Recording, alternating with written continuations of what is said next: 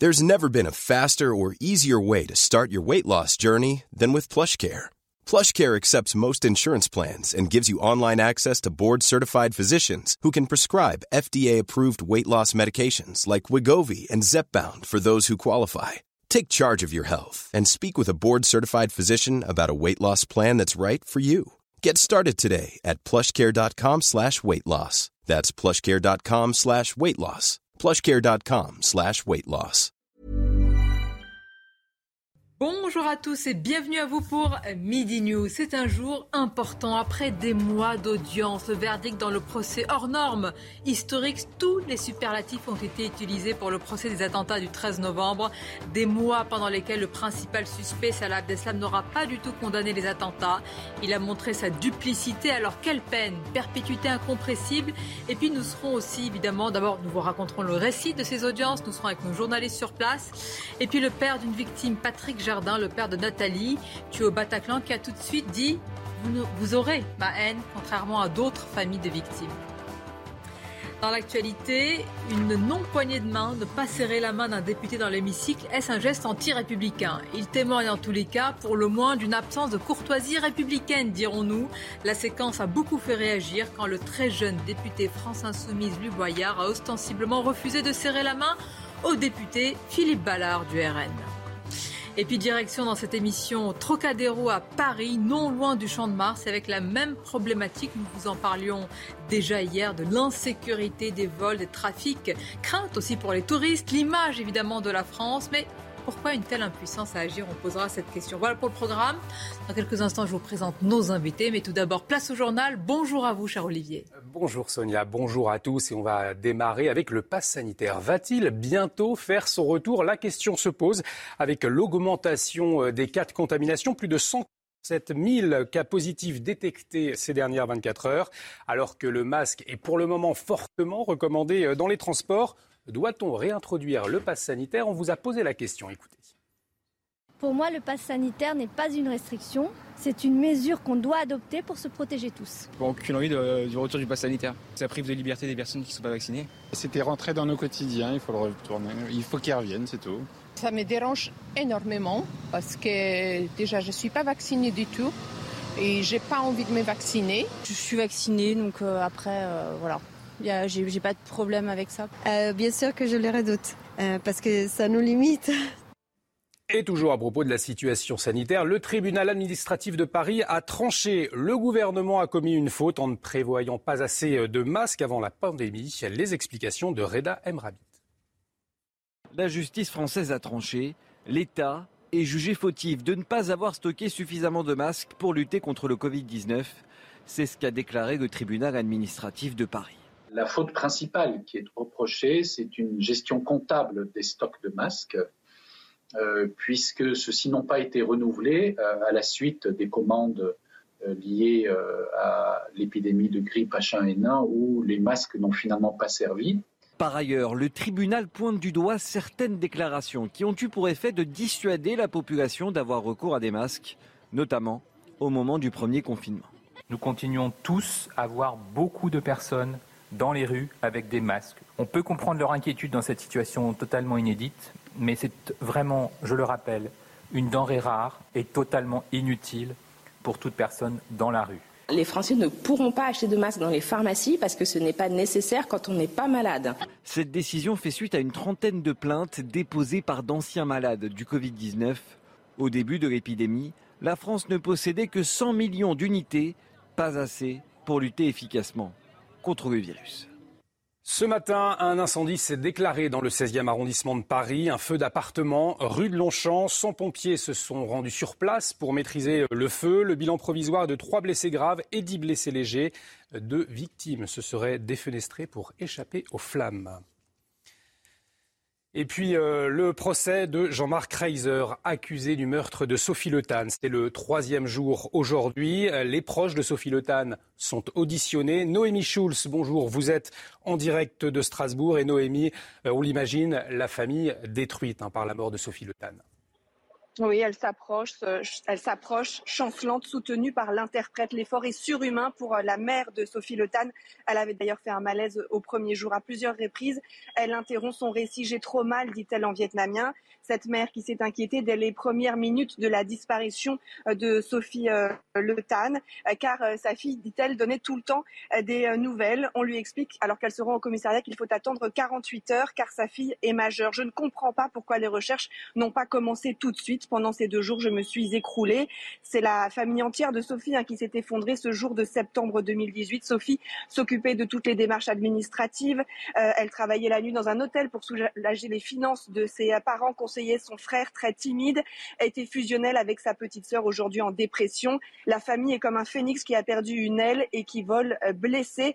Euh, fait la comparaison, c'est la comparaison faite par le père de Sophie. Nous n'avons toujours pas reçu la demande de pardon de l'assassin de ma fille. La salle d'audience est saisie par ce bloc de souffrance qui s'abat. Les larmes coulent sur les visages, y compris sur euh, celui d'un avocat de la défense. Dans le box, Jean-Marc Reiser baisse son masque et essuie son nez et ses yeux. Merci euh, Noémie pour toutes ces précisions. Noémie Schulz en direct de euh, Strasbourg. Et puis du procès des attentats de Paris du 13 novembre. C'est également l'actualité de la journée. Sonia, vous en parlez dans un instant avec vos invités. Euh, mais avant l'économie, euh, on va parler de cinéma. La fréquentation est encore en baisse. Eric de Ritmaten. Votre programme avec Logissimo, votre partenaire pour vos besoins logistiques du premier et du dernier kilomètre, partout en France.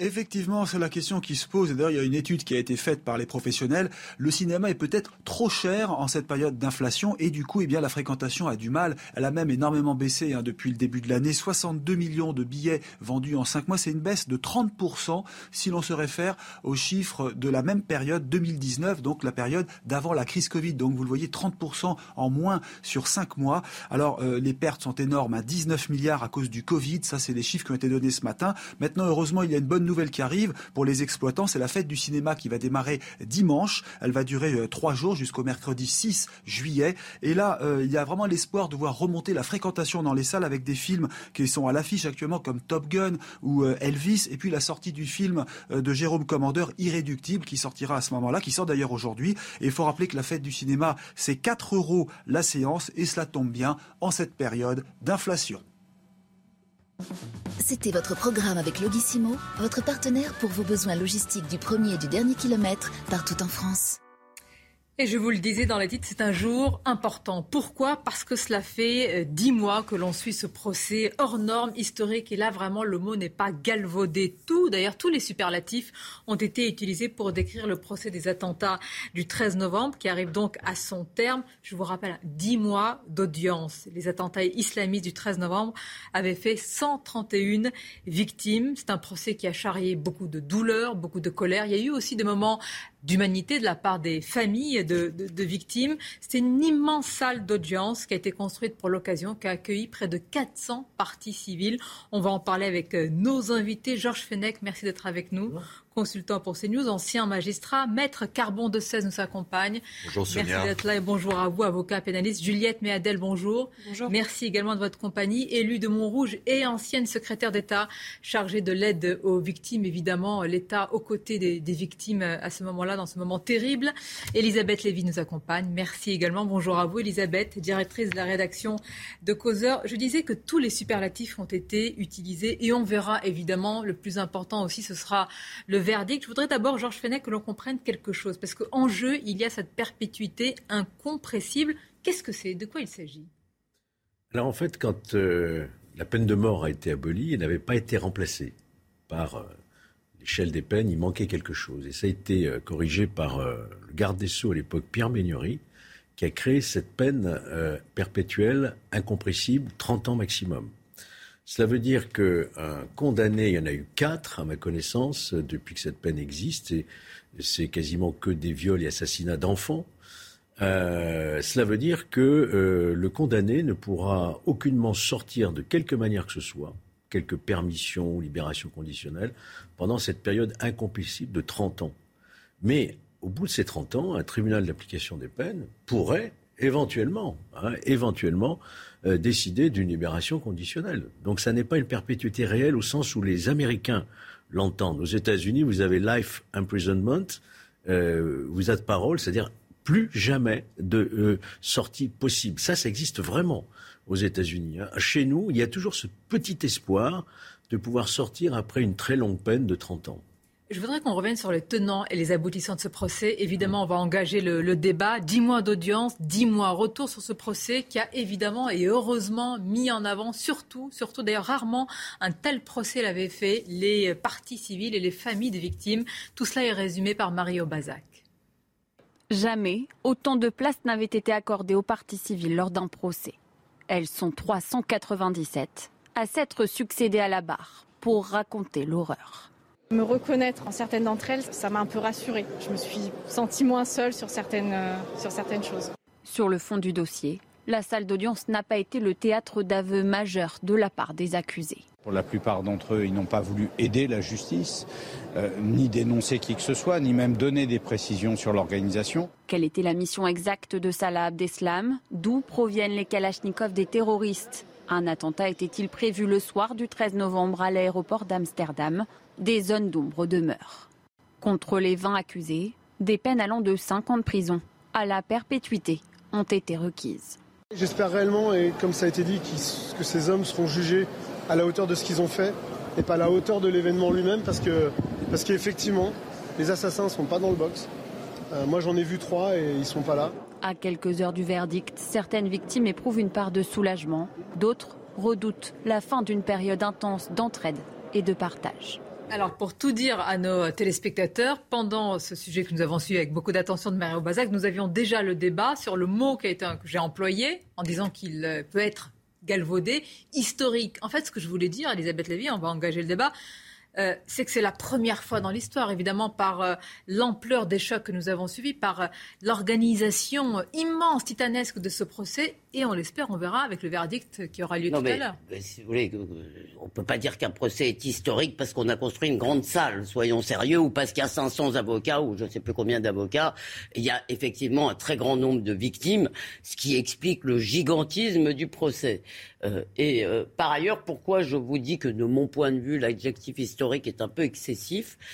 Parce que dans le fond, euh, on n'a pas appris énormément de choses. Bien sûr, la douleur des victimes, je pense qu'aucun d'entre nous n'a appris que quand on perd un enfant, c'est une douleur incommensurable qui ne se guérit jamais, et que ce procès soit aussi très utile, ou en tous les cas euh, peut-être réparateur pour les parties civiles, c'est elle, elle de le dire, je n'en disconviens pas. Mais un procès historique, c'est un procès où on comprend quelque chose d'historique. Et je vous parlais des procès Papon et Barbie, où il a été énormément question de ce qui avait amené là. Et d'un certain point de vue, je me rappelle le procès Charlie. Je me rappelle les propos de Riss sur le terreau il avait été très violent sur euh, la France insoumise et sur Mediapart, par exemple, en expliquant toutes les complaisances dans la société française euh, qui avaient pu faciliter, disons, et en tous les cas euh, aider les terroristes, et surtout dans la façon dont Charlie Hebdo s'était retrouvé seul, si vous voulez, avec cette, parce qu'il y avait la question politique des caricatures. Donc, je ne dis pas du tout que ce procès est, inutile. C'est un procès pénal qui est là pour juger des gens, et là, j'attends que nos deux juristes euh, nous le disent, mais non, je ne dirais pas qu'il est historique. Mais alors, bah, je pose de nouveau la question, mais différemment. Est-ce qu'il y aura un avant et un après? Est-ce que par les répercussions, les conséquences, il y aura euh, le sursaut tant attendu et puis les leçons surtout Je ne crois pas. Elisabeth n'y croit pas. Moi, je crois que c'est un procès historique pour deux raisons. D'abord, il est inédit euh, quand même par sa taille et par la place qu'on a donnée aux victimes. Jusqu'à présent, quand même, dans le procès, les avocats le savent bien, jusqu'à ce que Robert Badinter se charge de ce sujet-là dans les années 80, on, on, donnait beaucoup de place quand même aux accusés. Et c'est d'ailleurs l'un des reproches que j'avais fait avant à euh, la place qu'on avait laissée, notamment euh, à Salah Abdeslam, à tous ses propos. À chaque fois qu'il s'exprime, on en faisait des louches. Là, je au début, que, hein, au tout début, rappelons quand même qu'il reprenait les textes de l'État islamique et que absolument. Et, donc, et, donc, effectivement, il y avait eu la même chose au moment du procès, euh, au moment de l'attentat de Toulouse et de Montauban, où on donnait trop de place et que la parole des accusés était trop entendue. Là, je trouve que tout au long de ces dix mois, On a beaucoup plus entendu les victimes. Et ça, c'est d'abord, c'est fondamental.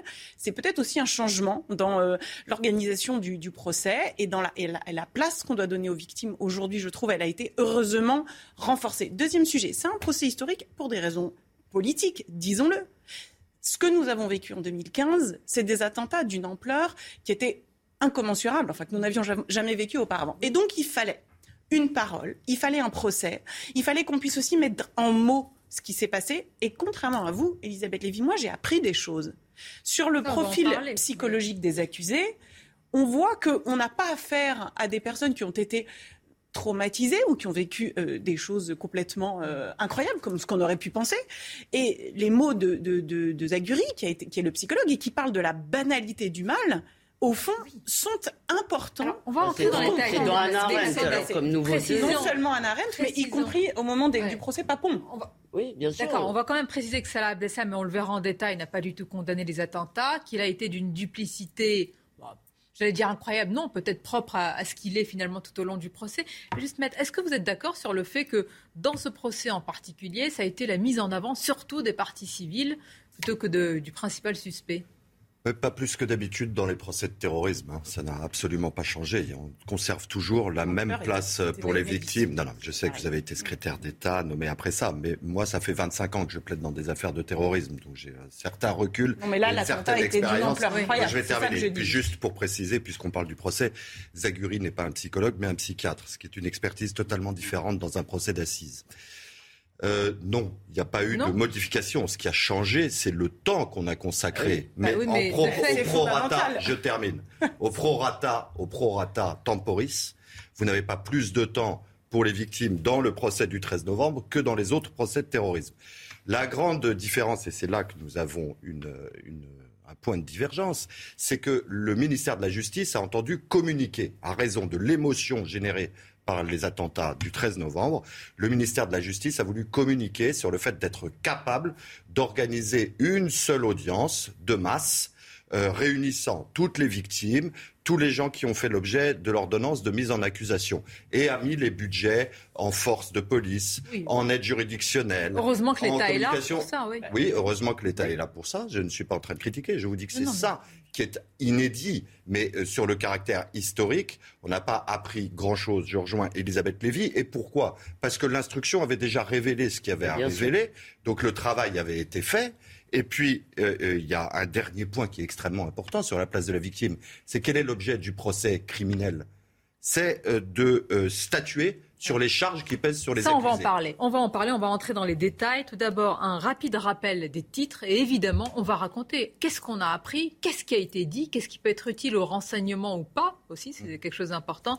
Tout d'abord, les titres.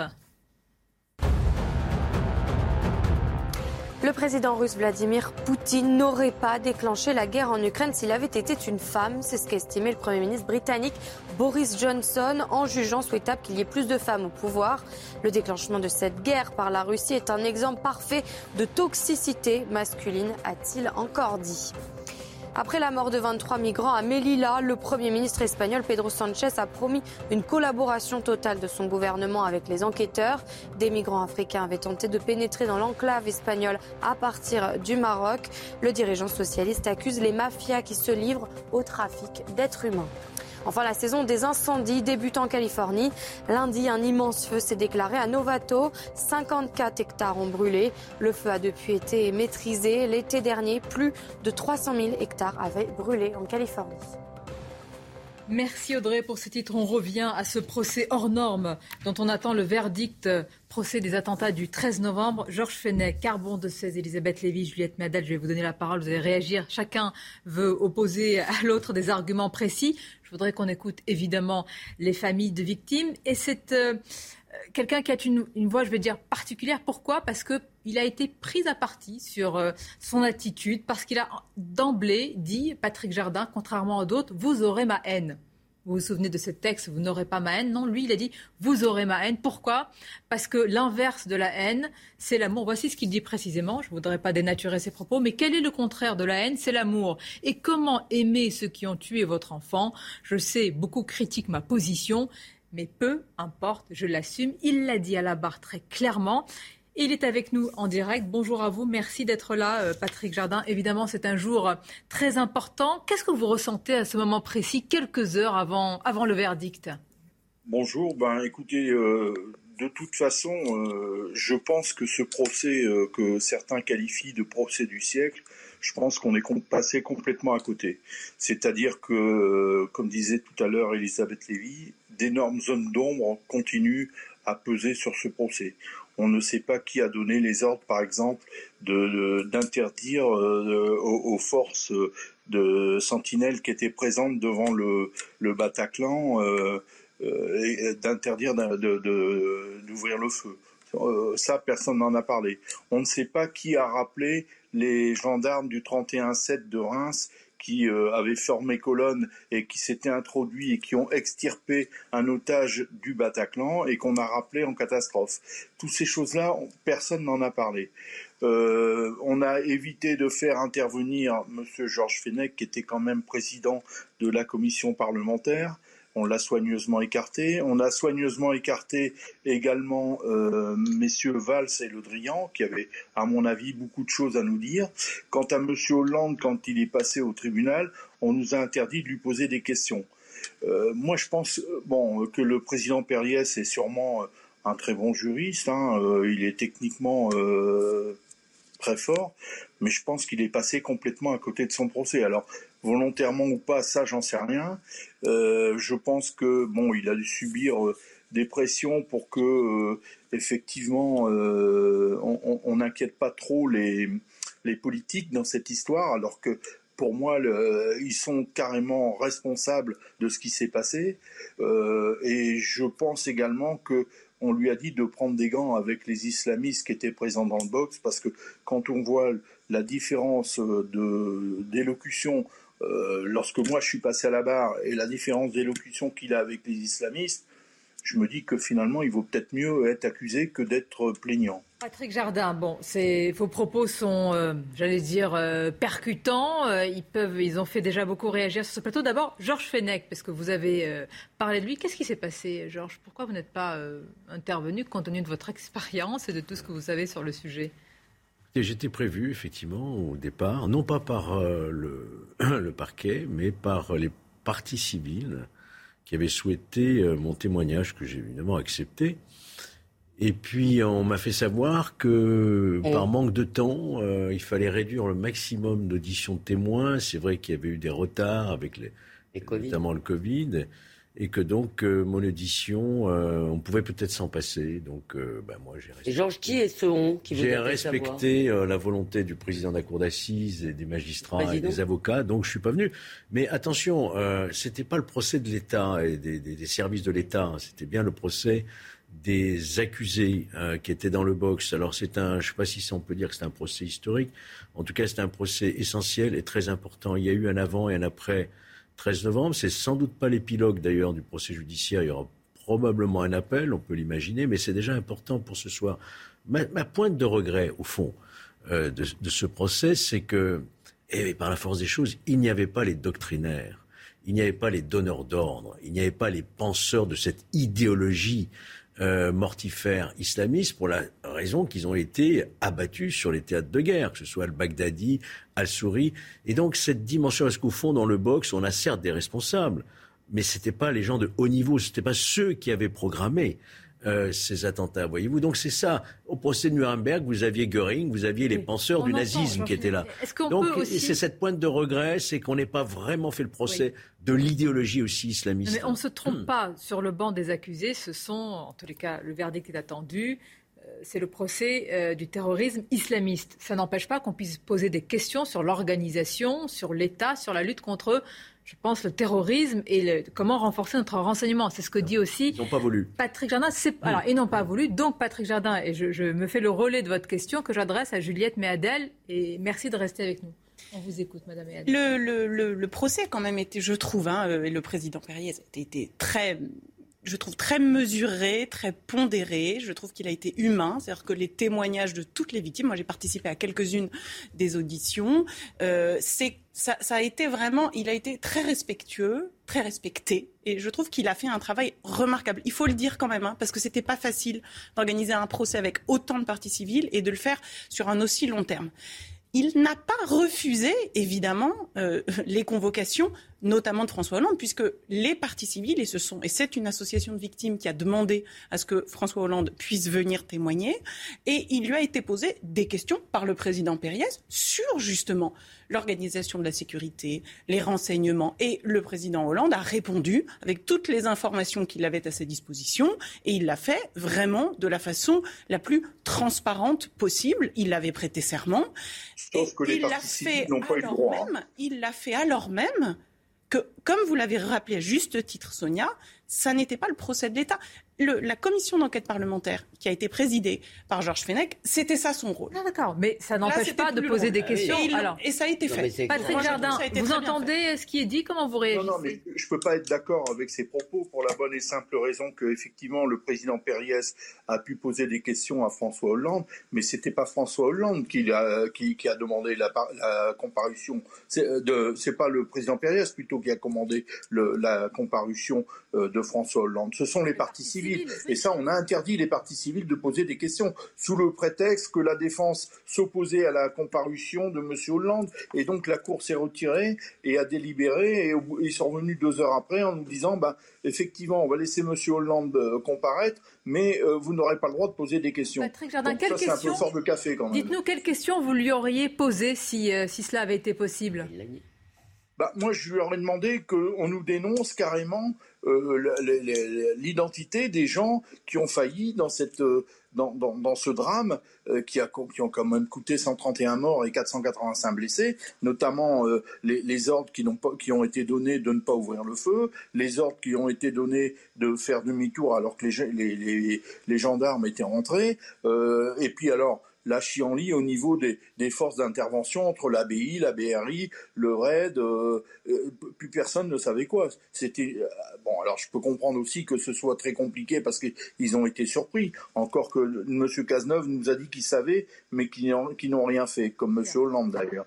Bon, moi je peux pas entendre ça. Je suis père d'une fille qui a été qui a été massacrée au Bataclan. Il m'est impossible d'entendre. On savait, mais on n'a rien fait. Patrick Jardin, ce qu'on va faire, parce qu'on respecte d'abord éminemment votre douleur, et c'est ça aussi, on veut comprendre aussi la manière avec laquelle vous avez dit vous aurez ma haine, parce que c'est une, manière aussi de traverser cette terrible épreuve. Elisabeth, que vous allez nous, nous, expliquer, en tout cas nous présenter. On va marquer une courte pause. Je vous prie de rester avec nous. On va tous pouvoir réagir en direct sur ce plateau. À tout de suite. On va reprendre notre débat animé. Patrick Jardin est toujours avec nous en direct, évidemment, nos invités. Tout à l'heure, le court rappel des titres. La Russie est une menace directe pour la sécurité des pays de l'OTAN. C'est ce qu'a déclaré le secrétaire général de l'Alliance à l'ouverture du sommet de l'OTAN à Madrid, en insistant que c'est un sommet historique face à la crise sécuritaire la plus sérieuse depuis la Seconde Guerre mondiale. Un important incendie s'est déclaré ce matin dans le 16e arrondissement de Paris. C'est un feu d'appartement rue de Longchamp. 100 pompiers sont mobilisés. Le bilan provisoire est de 3 blessés graves et 10 blessés légers. Enfin, après 89 ans de bons et loyaux services, l'horloge parlante ne répondra plus le 1er juillet prochain, c'est-à-dire vendredi. Dans les années 90, le 36-99 traitait encore plusieurs millions d'appels par an avant de perdre peu à peu ses fidèles pour ne plus représenter qu'une dizaine de milliers d'appels à l'année. Bien, nous sommes avec euh, nos invités, euh, Georges Fenech, Maître Carbon de 16, Juliette Méadel, Elisabeth Lévy, Patrick Jardin qui est avec nous euh, en direct également et à distance. On va simplement rejoindre rapidement la Cour d'assises spéciale de Paris. Notre spécialiste pour les justices s'y trouve, Sandra Buisson. Sandra, on vient d'entendre Patrick Jardin le dire et puis nos invités ici, c'est un fait. Il y a beaucoup de points n'ont pas été éclaircis, évidemment, dans ce procès et pas des, pas des éléments euh, négligeables. Est-ce que vous pouvez nous en parler? Oui, effectivement, et c'est ce qu'a déploré l'avocate générale dans euh, son réquisitoire. Toutes ces questions qui nous taraudent, elles ont une réponse. La réponse est dans le box. Plusieurs accusés savent, ils savent presque tout, mais ils ont choisi de, se taire. Et c'est vrai que le silence s'est propagé chez euh, trois accusés majeurs dans euh, ce procès qui ont refusé de répondre aux questions sur les faits. Ajoutez à cela les pressions dans le box de Salah Abdeslam sur Mohamed Abrini pour qu'il n'en dise pas trop. Et vous avez des questions cruciales qui resteront à l'état d'hypothèse. D'abord, les enquêteurs pense qu'un attentat été prévu le vendredi 13 au soir à Amsterdam, à l'aéroport, en même temps qu'un attentat aurait eu lieu et devait avoir lieu à Roissy. Il aurait été perpétré par Abdelhamid Abaoud et Chakrib Akrou après la tuerie des terrasses. Mais on ne saura jamais avec certitude ce qui était prévu puisque les deux accusés qui étaient à Amsterdam ce soir-là ont refusé euh, de répondre aux questions. Autre point clé, est-ce qu'il devait y avoir quatre tueurs au Bataclan? Les enquêteurs le pensent. Ils pensent que c'est la défection de Mohamed Abrini la veille des attentats qui a désorganisé euh, le commando. On ne saura pas non plus ce qui était prévu euh, dans le métro. Enfin, la fourniture des armes restera aussi un point aveugle. La filière d'approvisionnement n'a pas pu être remontée. Un mot, c'est très important, Sandra, sur la dualité de Salah Abdeslam. On en parlait avec Juliette Meadel. Dans les premiers jours, il relayait les textes de l'État islamique. Il a beaucoup provoqué, joué sur cette ambivalence. Il a aussi euh, pleuré quand il évoquait la souffrance de sa mère, mais pas un mot pour condamner les attentats. Oui, c'est vrai que Salah Abdeslam a beaucoup évolué pendant euh, ce procès entre l'accusé des premiers jours qui sortait de six ans euh, de détention à l'isolement, qui était tempétueux, qui se disait combattant de l'État islamique, qui légitimait euh, le combat de l'État islamique et la charia. Il a multiplié les provocations, vous l'avez dit, les refus de répondre, les réponses elliptiques, pour en arriver en avril dernier au dernier interrogatoire à donner des explications qu'il n'avait jamais données jusque-là. Cette évolution, le psychiatre qui l'a examiné en novembre l'a souligné. Il explique qu'il y a une ambivalence lui. Il présente ses excuses aux partis civils au mois d'avril, leur demande de le détester avec modération, pleure, vous l'avez dit, quand il euh, parle de la souffrance de sa mère, mais sur le fond, il ne condamne pas euh, les attentats ni les kamikazes. Il y a un débat en lui, a dit le psychiatre, comme s'il oscillait entre l'humanité qu'il revendique et son maintien dans l'engagement djihadiste. Alors oui, Maintenant, il peut évoluer, euh, mais c'est à lui de prendre la décision. Soit il s'enferme dans son armure totalitaire, soit il la quitte pour se réhumaniser, redevenir, je cite, le petit gars euh, de Molenbeek. Mais il y a un risque suicidaire et dépressif. Merci beaucoup Sandra Buisson pour toutes ces précisions. Patrick Jardin, vous êtes toujours euh, avec nous euh, en direct. Je vais revenir vers vous dans quelques instants. Elisabeth Lévy, vous voulez réagir sur un autre aspect aussi important, sur plusieurs médiatique et la presse Sur plusieurs aspects, parce qu'on dit que, alors, il y a les zones d'ombre que vous avez évoquées, c'est-à-dire les donneurs d'ordre, les doctrinaires, mais il y a beaucoup de livres aussi qui nous parlent de ces donneurs d'ordre et de ces doctrinaires, et on commence à connaître beaucoup de choses sur la mouvance djihadiste. En revanche, euh, moi, je pense qu'il y a des zones d'ombre sur notre désordre, sur les de la société française, c'est-à-dire sur notre désarmement intellectuel et moral face à l'islamisme, pas seulement face au djihadisme, face au terreau idéologique qui ne concerne pas seulement la minorité djihadiste. Il y a un déni permanent, on nous explique en permanence que ce sont de toutes petites minorités, etc., ceux qui prennent les armes, heureusement. Mais il y a une idéologie, il y a une forêt qui cache ces armes.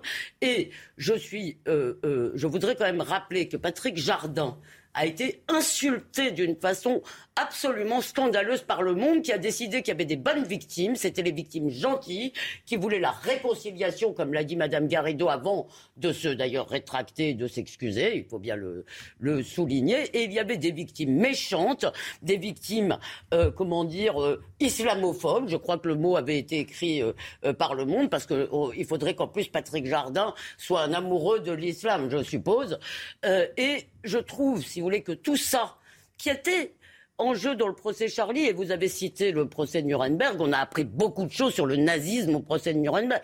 Tout ça avait été évoqué au procès Charlie. Là, effectivement, c'est le but d'un procès pénal. Maître euh, Carbon de 16 l'a rappelé, c'est de juger des accusés. Mais puisqu'on nous parle, euh, je trouve l'autocongratulation, si vous voulez, de l'État depuis ce matin. J'entends toutes les unes des journaux. On a fait un super procès, bravo. C'est le moins qu'on puisse faire dans une démocratie. On fait des procès. Il n'y a pas de quoi, si vous voulez, se tresser des lauriers, car nous sommes qui le fait là? Non, non, je ne parle pas de vous. je dis depuis ce matin, les unes de la presse, les unes. J'entends les journaux, comme c'est merveilleux, nous sommes une démocratie démocratie, nous avons, nous sommes contre la barbarie. Tout ça, c'est des mots, et nous n'avons pas avancé. Nous n'avons pas avancé d'un poil, si vous voulez, ou très peu, dans notre combat idéologique contre l'islamisme. Donc, je trouve, si vous voulez, j'ai envie de, de dire ma solidarité avec Monsieur Jardin. Voilà. toutes les familles victimes. Oui. Non, moi, je, ce que je veux dire ici, c'est surtout que euh, pour nos enfants, moi, j'ai quatre enfants, euh, vous avez tous des enfants ici, ce qui est important, c'est ce que dit ce procès pour l'avenir.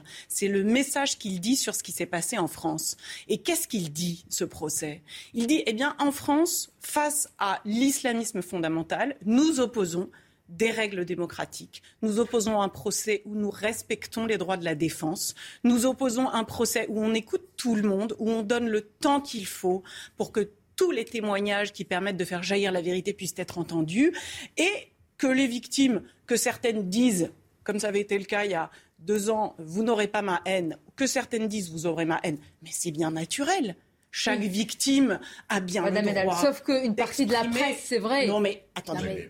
que chaque victime exprime ce qu'elle ressent, c'est bien naturel. Mais ce qui compte, c'est le discours qui est tenu. C'est d'abord le discours politique moi, je suis élu, j'ai été ministre au moment des attentats, et donc c'est le discours de la réconciliation qui est indispensable si on veut avancer. Mais avec qui Deuxièmement, c'est le discours de la fermeté à l'endroit de la lutte contre l'islamisme fondamental, et à cette enseigne, les gouvernements précédents et celui-ci mettent plus de moyens. Et troisième sujet, c'est surtout le discours de l'explication et des règles. Avec qui on se réconcilie? Non, mais avec personne. Il faut être très clair. L'objet du, du, procès, vous l'avez très bien dit, évidemment, M. Jardin a tout à fait le droit de ne pas vouloir pardonner aux assassins de sa fille. C'est un droit fondamental et ce n'est pas l'objet du procès que de se pardonner mutuellement euh, euh, des, drames que chacun a vécus. Le procès n'a même pas cette ambition-là. Le procès, il a pour ambition de statuer et de, et de statuer sur deux choses la culpabilité des accusés et le préjudice des victimes. Voilà. Ça, c'est la première chose. La deuxième chose, je voudrais vous dire très, respectueusement, Monsieur Jardin, qu'il ne faut pas être surpris de ne pas comprendre. C'est une erreur commune des partis civils de dire j'assistais au procès pour comprendre, je n'ai pas compris. Pourquoi? Parce que les services spécialisés qui viennent témoigner de leur enquête ne viennent pas témoigner de leur vue de la situation, par exemple, sur l'islamisme. Pourquoi? Ils viennent parler de l'enquête techniquement pour éclairer la Cour sur la façon dont ils ont Il y a eu d'autres spécialistes, Carbon de 16. Il y a eu sur l'islamisme. Aucun spécialiste ne fournit d'informations sensibles au procès, contrairement à l'instruction.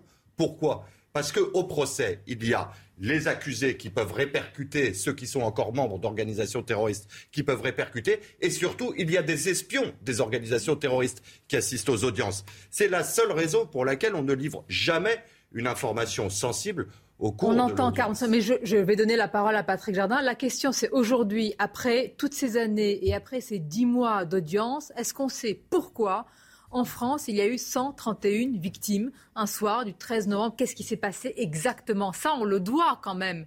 D'ailleurs, on, le doit à tous. On se le doit, à, tous, à, tous, Pour que ça ne se reproduise jamais. À la commission d'enquête parlementaire d'éclairer les citoyens, mais, mais ce n'est pas l'objet du procès pénal. Oui, mais on a tort. Allez-y, et Patrick Jardin juste après. Ces accusés-là ne connaissaient pas leurs victimes. Ils n'ont pas choisi mm, mm. leurs victimes. Ils ont frappé de manière aveugle qui, à travers ces malheureuses victimes, notre société, la France, qui était belligérante sur euh, le territoire État islamique. Mais si l'idéologie en fait islamiste a été combattue sur le terrain par nos armées, mm. avec la coalition qui a défait l'État islamique sur le plan territorial. Mais attention, l'idéologie est toujours là. Et c'est là que je veux rejoindre euh, l'argumentation d'Elisabeth Lévy. Je pense qu'on a trop longtemps sous-estimé cette idéologie et ce terreau qui le favorisait. Rappelez-vous, le premier djihadiste français, c'était Khaled Kelkal en 1995. C'était les attentats du RER e Saint-Michel. Mais entre 1995 et 2012, la France a été épargnée de tout attentat. 2012, Mohamed Merah. Mais on a perdu beaucoup de temps parce qu'on a laissé prospérer ce, ce terreau qui a abouti à tout cela. Et ensuite, entre 2012 et 2015, on a encore perdu beaucoup de temps. Et j'ajoute même entre janvier 2015 et novembre 2015, on a perdu aussi du temps. Alors, parce est-ce qu'on a, rattrapé ce temps perdu? Je ne dis pas qu'on n'a rien fait, attention, hein, il y a des choses qui ont été faites, mais je crois qu'on a sous-estimé et ça nous a explosé. Mais à la décharge de tous ceux qui ont dirigé euh, les affaires de notre pays, je vais reprendre une formule de Juliette Medel que j'avais remis textuellement, euh, si elle me l'autorise, dans euh, le rapport, c'est qu'elle avait dit avec beaucoup de lucidité et de courage politique à l'époque, nous n'étions pas prêts. C'est-à-dire que personne ne pouvait imaginer un 13 novembre. Et donc, vous êtes d'accord, hein, c'était votre formulation, je l'avais, je l'avais précisé. Nous n'étions pas prêts parce que nous ne pouvions pas imaginer un tel massacre d'innocents, le plus grand nombre de victimes depuis la fin de la Seconde Guerre mondiale. Donc je crois qu'on a eu, on a sous-estimé ce qui était en train de se passer. Il y a eu une Nice entre-temps, il n'y avait pas une Nice avant Non, non, non, ce Nice c'est après. Ce que dit Georges Fenech est, euh, est très important. Euh, je, moi, je suis venu témoigner sur la situation de l'aide aux victimes. Et c'est vrai que sur l'aide aux victimes, nous n'étions pas prêts. D'ailleurs, il n'existait pas de secrétariat d'État chargé de l'aide aux victimes. Dommage qu'on l'ait la supprimé d'ailleurs. no- euh, absolument. À la fin du mois de novembre, ce secrétariat d'État n'existait pas. Et donc, l'État ne- n'était pas en mesure d'organiser le soutien. Là, on est dans l'après. Juliette Donc là, on est dans l'après. Bon. Sur le pourquoi on en est arrivé là, je l'ai beaucoup développé dans mon livre. Vous l'avez fait aussi au moment de la commission d'enquête parlementaire. L'appareil de sécurité de l'État avait été, notamment du temps de Nicolas Sarkozy, démantelé. Parce qu'avec la révision générale des politiques publiques, pas- vous le dites notamment. De laisser dire ça. Non, non, mais attendez, attendez. rentre attendez. Là, c'est de la politique je- politicienne. Je vais juste finir. Vous Moi, je comprenez, laisse. pourquoi, Non, vous non, non, comprenez attendez. pourquoi il n'y a pas eu Je vais débat juste à l'occasion terminer. du Je procès vais juste terminer. Il n'y a. Attendez, est-ce que je peux juste finir ma phrase? Oui, oui. Je, ça n'est pas du tout la responsabilité de Nicolas Sarkozy. Je dis que ça fait 25 ans qu'on cherche en- en- à réformer l'État et que nous avons pris, enfin nous pas moi, que des mauvaises décisions avaient été prises en termes de renseignement. Ce n'est pas moi qui le dis, je c'est Georges. Fenech. Est-ce que c'est une question de renseignement, de police ou d'idéologie qu'on regarde en face Et je- pas seulement Si vous tous nos protocoles Vous l'avez étaient très datés. Voilà. d'une époque du terrorisme des années 80, du GIA, etc., où il y avait toujours quelque chose à discuter. On prenait des otages, on négociait, etc. On n'a pas vu que le terrorisme avait changé de nature. On n'avait plus rien. On n'a pas vu, on n'a pas voulu voir. Voilà, la question on est, rentre, euh, on frappe, on tue et on meurt on en n'a pas kamikaze. vu, on et ça, c'était voir. nouveau et on n'était pas prêt pour ça. On n'a pas vu, on n'a pas voulu voir. Patrick Je Jardin. ne crois pas qu'il y ait une volonté. Franchement, les Non, je pouvoirs parle pas de volonté. Depuis tout à l'heure, j'essaie Je de lui donner la parole. Je mets personne en cause. Je, non je- je Ah parle bon depuis 1995. Vous voyez, ça Attendez, recouvre plusieurs. Nos plaît. procédures étaient obsolètes. Georges Fenech, il ne s'agit pas de mettre sur le banc des accusés des responsables politiques, mais il y a des responsabilités quand même, sinon on ne comprend rien à ce qui s'est On les a passé. pointés à la commission d'enquête. Oui. Alors, Patrick Jardin. Alors, moi, j'ai deux, enfin, j'ai plusieurs choses à dire, euh, notamment à Monsieur Fenech et à Madame Méadel. Euh, Monsieur Fenech, d'ailleurs, que je remercie pour l'excellent travail qu'il a fait avec, dans- avec la commission parlementaire. J'aurais aimé y participer, mais bon, je n'y ai pas été convié, mais bon, ça, c'est pas très grave.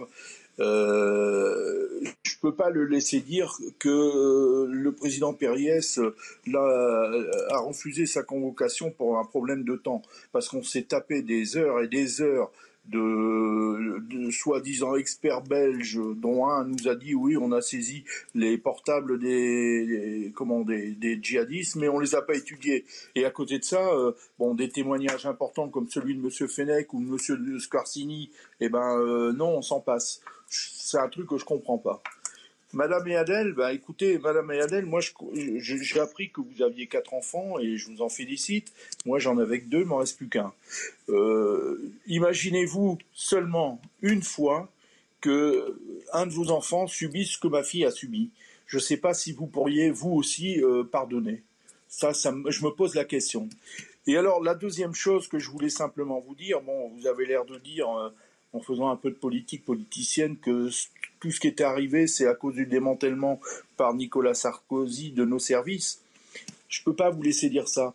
Pour la bonne et simple raison, c'est que M. Squarcini m'a assuré que euh, ses services avaient fourni à M. Valls l'entièreté des noms des djihadistes qui avaient commis ces attentats et que M. Valls avait refusé d'étudier cette liste pour la simple et bonne raison qu'elle avait été effectuée avec les services de Bachar el-Assad. Et ça, pour moi, c'est pas pas la faute de M. Sarkozy, c'est l'entièreté de la faute de M. Valls.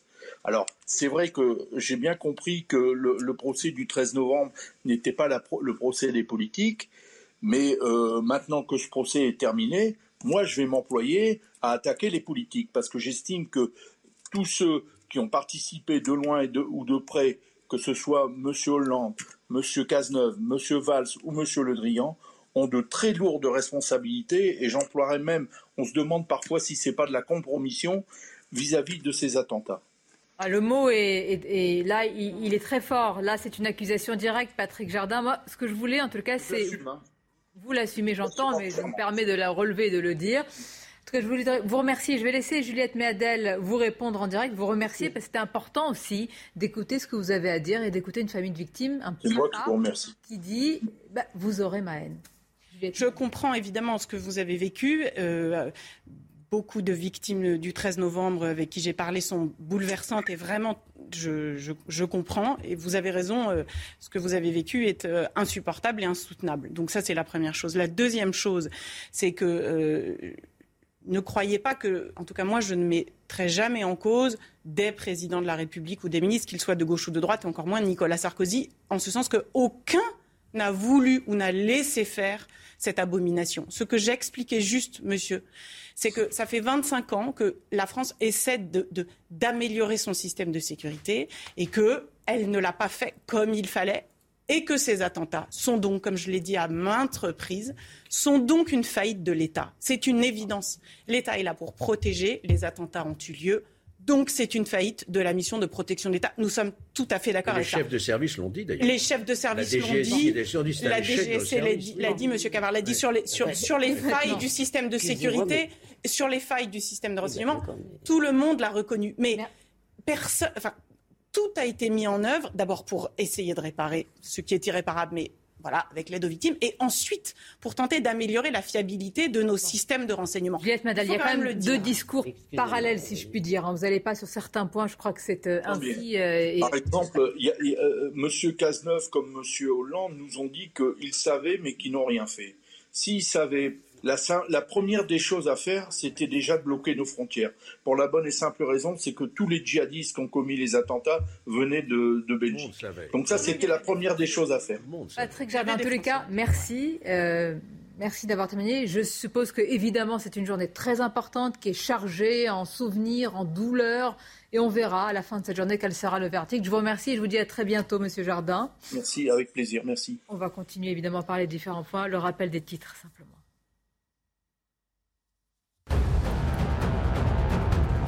Les 27 approuvent la fin des moteurs thermiques en 2035 au profit de véhicules 100% électriques. Cela doit contribuer à atteindre les objectifs climatiques du continent, en particulier la neutralité carbone à l'horizon 2050. En Ukraine, après le bombardement d'un centre commercial à Kremenchuk, la Russie persiste à dire qu'elle ne visait pas ce centre commercial. De son côté, le président ukrainien Volodymyr Zelensky a suggéré au Conseil de sécurité de l'ONU d'envoyer une commission d'enquête pour prouver que le centre commercial a bien été détruit par un missile russe. Enfin, à Bombay, en Inde, au moins 19 morts dans l'effondrement d'un immeuble provoqué par la mousson. Le bâtiment de 4 étages s'est effondré lundi soir peu avant minuit. Les pluies de mousson qui s'abattent juin à septembre en Inde provoquent fréquemment de tels effondrements. Je voudrais qu'on écoute Maître Samia Maktouf parce que c'est important aussi d'écouter euh, les avocats des partis civils. Et puis on écoutera, et ça, ça m'intéresse aussi d'avoir vos avis, l'avocate de Salah Abdeslam. Euh, on s'est beaucoup intéressé à elle parce qu'il y a question jeune avocate lui a été posée. Elle a eu cette phrase à un moment qui a provoqué énormément de crispation et plus que ça, je vous dirai de quoi il s'agit. Mais tout d'abord, Maître Samia Maktouf. L'occasion a été donnée aux accusés de répondre, sauf malheureusement une très grande partie de la vérité est restée dans le box euh, et nous n'aurons nous n'avons eu euh, droit qu'à une partie de la vérité. Mais pour autant, il faut quand même rappeler que plusieurs années, cinq années d'instruction ont permis de faire avancer cette enquête. Aujourd'hui, je considère que la Cour dispose d'un dossier suffisamment ficelé, suffisamment documenté pour permettre une décision équitable, que ce soit une réponse d'état de droit. Voilà. Voilà ce que disent les, avocats des partis euh, civils. Oui, mais vous avez évidemment raison, si vous voulez, que, nous soyons dans un état de droit. Si vous voulez, on ne va pas s'en féliciter tous les jours. Heureusement qu'on est dans un état de droit. Euh, la France est une vieille démocratie. Euh, on ne va pas se féliciter tous les jours de faire des procès qui se tiennent bien. Si vous voulez, c'est très bien.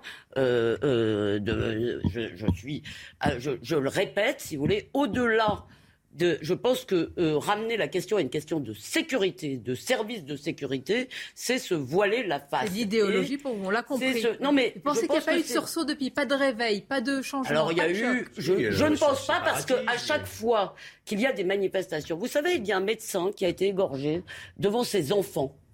Euh, à Marseille, il y a euh, un Médecin mois ou deux. Euh, un médecin de- militaire allemand, Gerbez. Qui en a parlé alors c'est vrai, il a eu le tort de ne pas mourir sur place et de mourir 15 jours après, ce qui est... Non mais je dis ça sans signer, je dis simplement que le fait que euh, donc l'émotion est un peu euh, transposée. Mais surtout, on nous explique toute la journée, si vous voulez, moi je me rappelle la phrase d'Abdenour Bidar, il faudrait un jour s'interroger sur la forêt qui cache de telles armes. Après l'attentat de Charlie, nous avons découvert qu'il y avait en France, d'accord, une partie de la jeunesse française, d'accord, qui haïssait la France au point de refuser de commémorer ces attentats, de refuser de saluer les victimes, d'approuver les terroristes. Le. Cette Oui. chose ne s'est pas améliorée. Dans les écoles, Et on en- parle dans le- alors, attention, de djihadisme d'atmosphère. Dans les écoles, on entend toujours des horreurs. Or, quand on ramène cela à une pure question de sécurité, si vous voulez, évidemment, toutes ces questions d'éducation, d'immigration, d'intégration euh, complètement occultées, ratées sont complètement occultées. Voilà. Non, des éléments, des éléments, des faits. hein. Il, faut, il faut répondre à, ce, à ça par des faits précis. Le- la législation a changé. Par exemple, euh, aujourd'hui, il y a des préfets qui obtiennent le renvoi de prêches qui, qui sont des prêches tenus par euh, des personnes qui ont une idéologie salafiste et qui sont des menaces pour la République. Donc maintenant, on réussit à les renvoyer quand ils ne sont pas français évidemment. On réussit à les renvoyer euh, ailleurs qu'en France. Donc il y a des décisions qui sont prises tous les jours. Les services de sécurité, les services de l'État, les services de renseignement sont à pied d'œuvre. Euh, la, la- la législation a évolué. Alors, je ne dis pas que tout est parfait, mais vous ne pouvez pas dire que la France n'a rien fait depuis ces attentats et qu'aucune leçon n'a été tirée sur le plan de notre organisation politique et sur le plan de la lutte contre l'islamisme djihadiste. Là, vous, je, je suis désolée de vous le dire, mais vous, court, vous dites de l'islamiste fondamentaliste. Ce que vous dites est totalement. Vous vous euh, rappelez faux. le reportage Voilà. à Roubaix? Ça n'est pas les faits. Voilà. Vous rappelez le reportage à faits. Moi, je Roubaix? vous parle de ce qui se passe en vrai. Ah bon, à Roubaix, ça se passait pas en vrai Je vous parle des décisions Non, qui mais sont bien prises sûr, par les vous, vous de possédez les faits, Non, non, vous, vous détenez les faits, et les, sur le autres, terrain. et les autres sont des Ouais. menteurs. Mais Excusez-moi, non, c'est personne ne dit ça. en réalité, en vous réalité dans, votre, dans votre disputation, on comprend, et je le dis sans ironie, pourquoi les questions de fond ne sont pas abordées dans un procès. Il y a énormément d'acteurs dans le procès pénal, et spécialement dans un procès de masse. Tous ces querelles sur la responsabilité de l'État, dans quelle mesure la responsabilité de l'État, à partir de quand la responsabilité de l'État, euh, euh, éloignent la concentration du président et des jurés sur la, question qui leur est posée. Est-ce que vous avez une intime conviction sur la culpabilité des accusés? Tout ce qui environne est important. D'ailleurs, les avocats généraux ne s'y sont pas trompés dans leur réquisition. Les trois avocats généraux. Donc on- ce n'est pas une question qui est évacuée, mais c'est une question qui est évacuée des débats. Pourquoi? Parce qu'on concourt tous à la manifestation de la vérité. Les avocats des partis civils comme les avocats de la défense. Et par conséquent, tout débat qui risque de polluer la manifestation de la vérité, Polluer, ne serait-ce que parce que. Ne serait-ce que parce que ce sont des débats par essence polémiques au Alors sens pourquoi il y a noble eu de des la historiens polémique. Pourquoi il y a eu des spécialistes du terrorisme Pourquoi, Oui, mais- pourquoi Georges Fenech allait être destiné pour, pas pour, pour parler donner, euh, pour donner de son intime l'environnement, pour donner l'environnement, mais ça ne donne pas Alors- lieu, mais ça ne donne pas lieu à débat. C'est ça le sujet. On a quand même auditionné le président de la commission d'enquête parlementaire belge. hein. Ouais. Euh, oui. Pas oui. vous, mais le président. Non. Bah, enfin, écoutez, on va pas polémiquer. C'est important je quand dis, même, Quand la répression euh, est là, c'est que la prévention a échoué. Qu'est-ce qui vaut mieux? Des bons procès avec des très longues peines ou éviter effectivement que ce terreau ne se répande? Et c'est en ce sens qu'il faut que nous luttions, c'est la seule manière pour moi. C'est faire de la prévention, c'est-à-dire réussir l'intégration.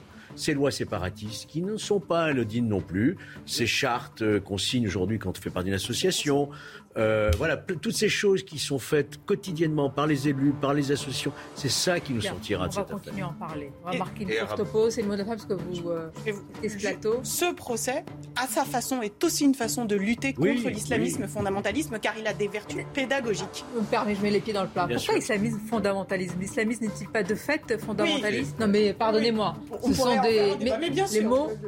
Merci en tous les cas. Juliette Méadel. Le... C'est important de se confronter aussi à la douleur des victimes, quelle qu'elle soit, évidemment, de répondre. On marque une courte pause. On continuera à en parler parce que le rôle de l'avocat de Salah Abdeslam m'intéresse au plus haut point et d'autres sujets. Restez avec nous. Merci encore et à tous. Merci à vous d'être avec nous dans quelques instants, la suite de vos débats. Mais tout d'abord, bien sûr, il est 13h, c'est le journal. Rebonjour, cher Olivier. Rebonjour, euh, chère Sonia. Bonjour à tous. Et vous en avez largement parlé lors de cette première heure. C'est donc l'heure du verdict dans le procès du 13 novembre. La Cour doit rendre sa décision en fin de journée. Le sort de Salah Abdeslam et ses co-accusés jugés depuis septembre euh, sera enfin connu. Sandra Buisson, bonjour. Vous êtes au Palais de justice de Paris. Et après dix mois de procès qui ont rythmé le quotidien des victimes, c'est la question de l'après qui se pose maintenant. Oui, 2400 personnes se sont euh, portées euh, partie euh, civile, dont 400 sont venus témoigner lors de ces audiences. Il y a aujourd'hui chez certains cette hâte que ce procès se termine. C'était une épreuve, il a été éreintant psychologiquement pour beaucoup. Ils ont dû mettre leur vie en suspens. C'était leur ligne d'horizon depuis les attentats, mais ces audiences risquent de laisser un vide. Dix mois d'audience qui ont créé une communauté des liens très forts entre parties civiles, bien sûr, mais pas seulement. Certaines victimes familles de victimes se sont rapprochées d'avocats, d'avocats de la défense notamment. Certains euh, sont aussi entrés en contact avec des accusés qui comparaissent libres et les ont emmenés, euh, par exemple, voir la stèle euh, du souvenir près du Bataclan. La peur du vide, après avoir partagé toutes de souffrances communes, plusieurs parties civiles en ont fait part. Il faut inventer l'après, se défaire un peu plus de notre statut de victime. C'est ce qu'a expliqué le président de l'association Life for Paris. Pour accompagner cette transition avec euh, l'après. La ligne d'écoute psychologique va être euh, prolongée euh, cet été. Il faut garder en tête qu'il pourrait y avoir des suites judiciaires à ce procès puisque les accusés ou le parquet peuvent faire appel. Merci beaucoup Sandra pour toutes ces précisions. Et je vous le rappelle, Salah Abdeslam risque la peine la plus lourde du code pénal, c'est-à-dire la réclusion criminelle avec, à perpétuité avec une période de sûreté incompressible. 1000 hectares brûlés hier soir dans les Pyrénées-Orientales après le déclenchement d'un violent incendie. Les 300 pompiers mobilisés ont réussi à maîtriser la propagation des flammes cette nuit.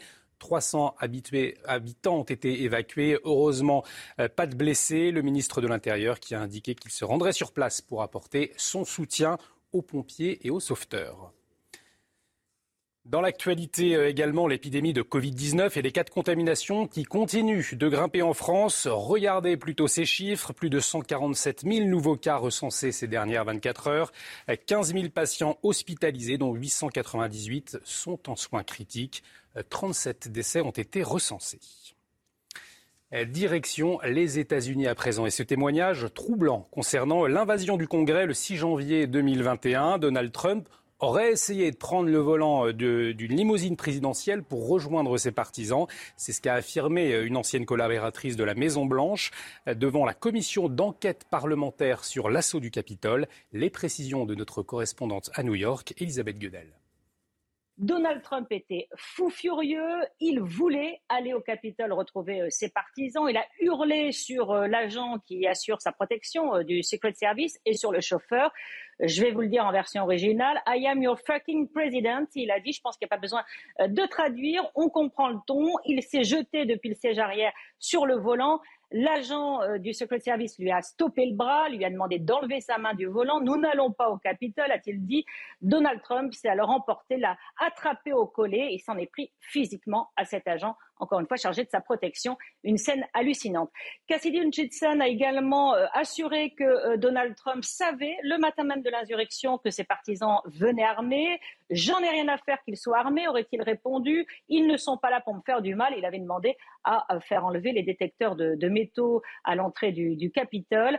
En fait, elle a surtout décrit euh, combien Donald Trump était incontrôlable depuis qu'il avait perdu l'élection présidentielle. Elle a même décrit une scène où il a jeté de la vaisselle par terre, envoyé du ketchup sur les murs euh, de la Maison Blanche. Euh, c'est vraiment un témoignage accablant. À noter que euh, seul le ministre de la Justice peut décider s'il doit engager des, poursuites envers Donald Trump pour cette insurrection donc au Capitole.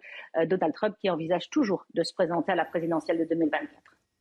En Italie à présent, la villa Aurora à Rome sera de nouveau aux enchères et à partir de demain, elle n'avait pas trouvé preneur aux deux premières ventes. Dans cette propriété, on peut observer Une peinture du Caravage estimée à 350 millions d'euros. Lors de la dernière offre, la Villa Aurora était mise à prix à 471 millions d'euros. Et le débat continue dans un instant sur Midi News. Mais avant de retrouver Sonia Mabrouk et ses invités, un mot de sport avec l'exploit de la Française Harmonitane qui a éliminé Serena Williams au premier tour de Wimbledon. Retrouvez la chronique sport avec Unibeo Piscine, créateur des piscines sur mesure. Piscineunibeo.com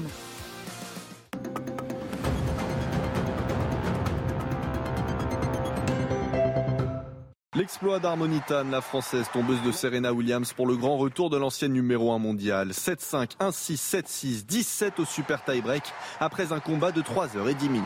Alizé Cornet ne tremble pas face à Yulia Poutine-Seva. En revanche, le tournoi s'arrête là pour Océane Dodin, Chloé Paquet et Clara Burel. La numéro 1 mondiale Liga Giantec enchaîne sa 36e victoire consécutive en dominant Jana Fett. Expéditive, Maria Sakkari s'impose en deux manches contre l'Australienne Zoé Ives. C'était la chronique sport avec Unibeo Piscine, créateur des piscines sur mesure. Piscineunibeo.com vous suivez Midi News en direct et je vous en remercie. Euh, bon appétit si vous êtes euh, à table. Et oui, il y a beaucoup de gens qui nous regardent à table parfois avec un plateau télé qui vous regarde, cher Olivier D'Artigol. Bonjour Sonia. Bonjour à vous. Souhaitez bon appétit à nos chers amis. Attention, Elisabeth Lavie je vois ça, est en forme. est en forme. C'est ce qui m'arrive aujourd'hui. Maître Tectonique des plaques.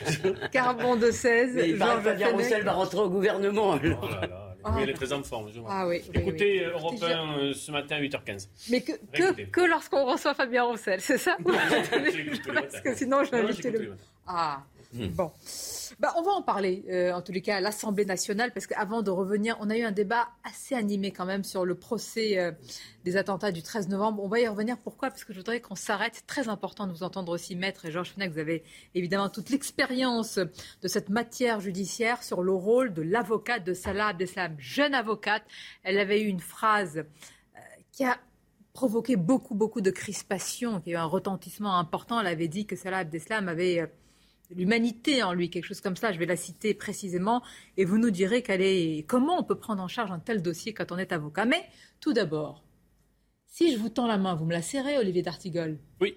C'est de la courtoisie. Je vous fais même la bise. Hein. si, j'étais euh, de la France insoumise et que vous êtes euh, Rassemblement national, vous m'auriez serré la main dans l'hémicycle? Oui, mais je pense que tout ça, euh, il faut que jeunesse passe et peut-être que ça. Non, mais je préfère, je suis très bienveillant.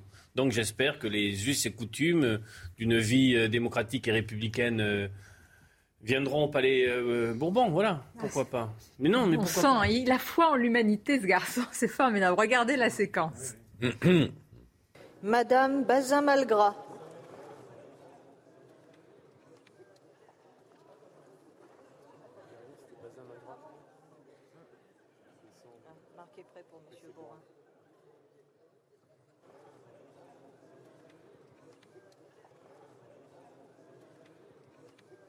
Il est l'un des plus jeunes députés. C'est à ce titre qu'il était d'ailleurs assesseur hier à l'Assemblée. Lui, Boyard, en bras de chemise, sans cravate, mais bon. Et qui a ostensiblement refusé de serrer la main au député RN Philippe Ballard. Alors ça pourrait être anecdotique, mais il en va de notre courtoisie républicaine. La séquence a beaucoup tourné sur les réseaux sociaux. Est-ce que ça vous choque ou est-ce que c'est une polémique euh, picrocolline. Non, alors ça ne me, ça ne me, j'aime beaucoup le mot picrocollant. C'est pour ça que je l'ai placé. Euh, euh, C'était un défi ça, de placer. Ça me choque, mais ça ne m'étonne pas. Et je reprendrai qu'un gamin fasse des gamineries. Finalement, on ne devrait peut-être pas s'en étonner. Sauf que Madame Obono a également refusé de serrer la main de Julien Audoul que l'ordre alphabétique avait placé à ses côtés. Et moi, ce qui m'a. est à côté de Sandrine Rousseau. Oh Il y a des couples comme ça. Et ce qui me c'est pas un homme déconstruit. Hein. Pardon, ce qui me, ce qui m'a frappé hier dans cette séance que, dont j'ai regardé de longs extraits, si vous voulez, c'est qu'on accuse tout le temps le Rassemblement national de ne pas être républicain. Moi, je les ai vus arriver à l'Assemblée en costard cravate, euh, tailleur, euh, euh, tout à fait calme et digne. J'ai vu les députés de la France insoumise arriver sur le mode on a gagné, on fait la fête. Bon, chacun en pense qu'il voudra. Moi, je ne trouve pas que ce soit très bien. On est, et ce sont des représentants du peuple. Refuser de, de serrer la main à un représentant du peuple, c'est une insulte au peuple. Point barre. Mais d'une façon générale, moi, je pense que les députés du Rassemblement national qui se savent attendus au tournant d'accord, pour l'instant, en tous les cas, ont plutôt fait un sans faute sur les manières républicaines. Et je pense qu'ils ont décidé effectivement de gagner leur galon de respectabilité. Pour l'instant, ceux qui se sont comportés de façon non républicaine, ce sont ces députés qui refusent de serrer la main. Louis Boyard se trompe doublement parce que vous dites insulte au peuple et il faut savoir que, et c'est un secret électoral pour personne, beaucoup d'électeurs et du Rassemblement national et de la France insoumise, parfois il y a des vases communicants. Donc certains vont le prendre pour aussi une insulte personnelle. Alors est-ce que ça vous choque? Manque de courtoisie républicaine? C'est vrai qu'on n'est pas habitué dans le chaudron de la démocratie, euh, Georges Fenech, qui est l'hémicycle, de voir de telles images D'abord, moi, ce qui me navre, ce qui me désole, c'est de voir un député en bras de chemise, oui. Euh, col ouvert, sans veste, euh, à la tribune. Voyez-vous? À l'époque où j'y étais, mais c'est pas si vieux que ça, hein, c'était jusqu'en 2017, si vous n'aviez pas un costume cravate, vous ne rentriez pas dans l'hémicycle. C'est une question de respect de l'institution, voyez-vous. Déjà, ça, euh, j'ai du mal à accepter, voyez-vous. Alors après, le refus de serrer la main aussi me navre. Parce qu'on peut être en opposition, à partir du moment où vous avez un parti qui est un parti légal, qui a été élu, vous ne refusez pas la poignée de main républicaine. Moi, j'ai félicité les députés Rassemblement national comme j'ai félicité ceux qui venaient d'être élus pour LFI. C'est une question de, de démocratie, de respect de nos institutions.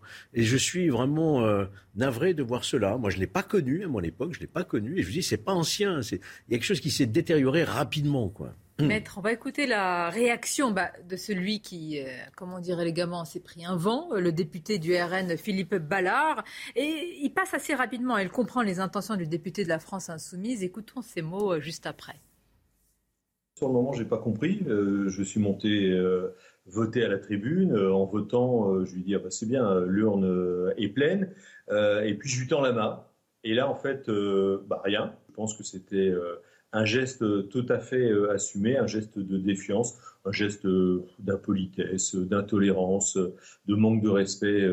voilà, comme certains députés de la France insoumise ont l'habitude de, pratiquer. Ce que ça présage pour les futurs débats qui vont avoir lieu, je pense que ça présage des moments extrêmement tendus quand on a des députés de la France insoumise qui se comportent de cette façon. La conséquence, c'est qu'en refusant de serrer la main, Louis Boyard, j'allais dire, euh, comment dire, nourrit la respectabilité du RN. Il leur permet d'être d'autant plus, oui, oui, mais ça va au-delà respectable. Allez-y.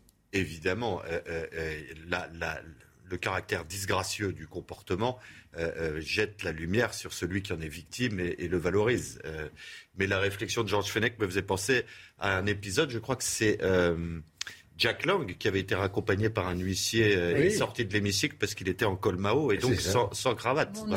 On voit on voit l'évolution des, des, choses. Cela dit, maintenant pour revenir à ce que vous disiez tout à l'heure, c'est peut-être aussi anecdotique à raison de l'âge de ah. M. Boyard, si vous voulez. Voilà, il faut peut-être pas euh, donner une bah, dimension. Daniel Obono n'est pas beau. non, non, mais vous avez hein. raison. Non, non, mais ce que je veux dire, c'est que ça renvoie aux électeurs. Euh, qui se font régulièrement euh, reprendre, notamment euh, sur l'absence de participation et d'investissement dans les élections, sur l'abstention, etc. Est-ce que là, l'Assemblée, à travers ses élus, donne un exemple propre à valoriser le travail On fait la leçon, on nous dit. Et là, et là le fait de, de verser dans les gamineries ce qui promet euh, une collaboration euh, très ténue entre, entre les différents groupes parlementaires renvoie un signal très désagréable aux citoyens. juste sur les réseaux sociaux, Jordan Bardella, et vous réagissez. Lui, il y va à la sulfateuse. Hein. Regardons. Est-ce qu'on l'a? Jordan Bardella, hop, il arrive. Vous savez que alors, discours émouvant et rassembleur élégance de tenue d'âme de la part de José González, ça c'est le doyen hein, qui s'est exprimé, député RN et doyen de l'Assemblée, nous a tous rendus fiers. Quel contraste avec le zadiste débraillé de LFI qui refuse de serrer la main de ses adversaires. C'est nuancé, c'est nuancé. C'est nuancé. juste une chose, euh, on peut très bien avoir un affrontement rugueux, frontal. Dans l'hémicycle, tout en ayant une exemplarité dans un comportement humain, surtout que, comme on dit, on nous regarde la, crise de la politique peut être aussi nourrie par ce type Il l'a fait exprès, il savait très bien qu'il y avait les caméras. Il fut un temps où euh, ce genre de scène pouvait donner rendez-vous euh, sur le pré le lendemain matin Avec les au fleuret. C'était, je crois, Gaston Defer, le dernier duel euh, ah, sur le pré. Mais qui, visait, visait, un endroit très particulier de, l'autre dueliste, Oui, ce, qui est, ce qui est intéressant dans cette affaire, c'est qu'on nous explique, et je, moi je je partage cette opinion, qu'il est fort bon que l'Assemblée reflète toutes les opinions euh, euh, qui ont cours en France. Et il me semble qu'on débat. La, tolérance consiste évidemment à être capable de parler avec des gens avec qui on n'est pas d'accord. Sinon, euh, c'est, sinon c'est pas de la tolérance. Et je rappelle juste un autre si vous voulez, parce qu'il y a beaucoup de ce que les Américains appellent virtual signaling, c'est-à-dire il faut montrer sa belle âme. Marion Maréchal, qui était donc la seule à ce moment-là députée Rassemblement national, jeune femme de 22 ans à l'époque, raconte qu'il y avait un ascenseur, je ne sais plus où, et que quand elle était dans l'ascenseur et que d'autres l'attendaient, ils refusaient, certains refusaient de prendre l'ascenseur avec elle. Quel, quel courage cette scène de la main tendue, on aurait pu parler davantage du propos du doyen d'âge hors ben, séance. On va le faire. Sur l'OS. On va le faire. Georges, juste les titres, et je reviens vers vous. Les titres de l'actualité avec Audrey. Bruxelles propose d'interdire la vente de produits aromatisés de vapotage dans le but d'enrayer cette pratique qui se développe notamment chez les jeunes. L'idée est d'instaurer des législations plus strictes pour décourager le tabagisme, y compris avec les cigarettes électroniques. Au sommet de l'OTAN à Madrid, Joe Biden annonce des renforcements de la présence militaire américaine dans toute l'Europe, plus précisément en Espagne, Pologne, Roumanie, dans les États baltes, au Royaume-Uni, en Allemagne et en Italie. L'objectif, selon le président américain, est que l'OTAN puisse répondre à des menaces venant de toutes les directions. Et puis Bruno Le Maire était euh, l'invité de Laurence Ferrari ce matin. Le ministre de l'économie ne croit pas en la récession économique. Il affirme que la croissance française résiste malgré l'inflation. Voilà. Merci Audrey. Georges, vous vouliez rajouter. C'est anecdotique, mais là, bon, on a l'image. C'est surtout pour la, la, caméra, je dirais, ce genre de geste symbolique. Mais rassurez-vous, il y a un autre endroit que vous ne voyez jamais, ah. c'est celui de la buvette des parlementaires. Ah si ah, vous, la, connaissez, ah, vous, savez, vous, la ah, connaissez Pas l'Assemblée, moi j'étais pendant 10 ans à Public Sénat, je connaissais la bah, buvette. vous, évidemment, mais le grand public ne connaît pas la buvette. Et à la buvette, une fois qu'on a ferraillé, qu'on a croisé le fer, qu'on s'est querellé, comme c'est pas possible dans l'hémicycle, garantis qu'une fois qu'on est à la buvette, eh bien, on reprend le dialogue, on se serre la main, on prend un verre ensemble, et finalement, c'est ça vous qui décrivez. Nous, on le connaît, journaliste, parce qu'on anime avec des responsables politiques des débats, et je sais que quand on sort, ils se serrent la main. Mais là, je suis pas sûr que ce sera le cas avec. Euh, c'est pire, genre. Je suis pas sûr. Bon, on verra. Rendez-vous à la buvette, comme on dit. si vous voulez, l'espèce de volonté de faire revenir ce front républicain, et d'ailleurs, dans la Macronie aussi, il y a des gens qui nous ont dit ça, ma boussole, Papendia, il le disait dans le Parisien, ma seule boussole, bah dis donc. C'est la manière dont Emmanuel Macron a été Oui, absolument. Ma seule boussole, c'est le Rassemblement national. Si vous voulez, en fait, tout ça est absurde. Qui c'est qui, qui distribue des certificats de respectabilité ou de républicanisme? Dites-nous, parce qu'Emmanuel Macron, par exemple, dit un gouvernement, oui, mais sans la France insoumise et sans le Rassemblement national. Moi, je me souviens même, Fabien Roussel, d'ailleurs, j'aurais pu lui opposer cet argument ce matin, qui nous avait dit, oui, c'est très bien la démocratie, oui, mais sans Éric Zemmour, et chacun a son, son, à son diable. à son diable, oui, son épouvantail. Comment on fait? D'abord, on va regarder euh, les prochains jours à l'Assemblée nationale. Ça va être passionnant, notamment l'élection du président de la commission des finances demain, où d'après moi, ce sera un ah. premier moment de vérité euh, et de ah. clarification. Vous voulez en parler? Je peux préciser à nos téléspectateurs que la présidence de la commission des finances, poste ô combien sensible et important, je vais juste rappeler, c'est un peu technique mais rapidement, c'est un vote à bulletin secret par les membres de la commission des finances et c'est ensuite, écoutez bien, aux seuls députés de l'opposition de choisir donc pour le LR se pose la question, il y aura un choix important à faire, soit ils votent pour le RN en la personne de Jean-Philippe Tanguy, soit ils s'abstiennent. Et qu'est-ce qui va se passer s'ils s'abstiennent Eh bien, c'est la France insoumise. Éric Coquerel, le couteau entre les dents, dont je plaisante. qui arrivera. Déjà aux finances, Éric Vers a même euh, déclaré que c'était un commissaire très sérieux et conséquent. De qui? De Éric Coquerel. Éric Vers. Mais non, Éric Vers, mais non, il n'a pas dit cela. Éric Vers, vous vérifierez, Sonia, a dit hier que Eric, non, que Éric Coquerel, après il a parlé à France Insoumise, mais que Éric Coquerel, sous la mandature passée, avait ah. été un commissaire aux finances sérieux. Mais est-ce que... Qu'on le fasse vérifier, je vous assure. Hmm. Ça m'a d'ailleurs surpris. Alors, quelle, est, quelle est la crainte de certains C'est qu'ils livrent tous les dossiers fiscaux, parce qu'évidemment, il va en avoir euh, la, primeur et, le secret en étant à ce poste ultra sensible. Ils peuvent, demander, mais ils ne peuvent pas en faire. Ça dépend. Quand vous êtes l'officine de Mediapart, vous pouvez tout donner et ça sort dans la presse. Absolument, mais surtout, est-ce que, pas donner de, de bonnes idées. Est-ce que la hein. a envisagé un autre candidat? Parce que je pense que je pense que pour pour beaucoup de gens, euh, euh, Coquerel, quelles que soient par ailleurs les qualités que lui prête euh, Eric Woerth, est probablement un peu, je cherche le mot, enfin en tous les cas, il va leur faire peur. Et est-ce qu'il n'y avait pas des candidats peut-être plus consensuels au sein de la NUPES, qui auraient peut-être eu plus de faveur euh, du côté de la droite? Parce qu'après tout, il faudra aussi les voix LR, Que non? disent euh, certains députés LR en off hein, concernant Valérie Rabault, Oui. qui est l'ancienne co-rapportrice euh, du budget, me semble, et qui Voilà. a une expérience euh, comme commissaire aux finances. euh, Oui, mais voilà, elle a Bon, été merci, écartée, écartée en faveur de, de, de- Bon, alors, ça fait un peu cuisine, mais c'est très important, parce qu'évidemment, on va voir, Georges, quelle sera la position euh, de la droite, des républicains, là. Donc les macronistes votent pas, c'est ça? Nous la verrons. Vous vous sentez détaché de tout cela. Les LR, pardon, ont demandé, je crois, un isoloir hein, Oui. Euh, pour éviter toutes les pressions, etc.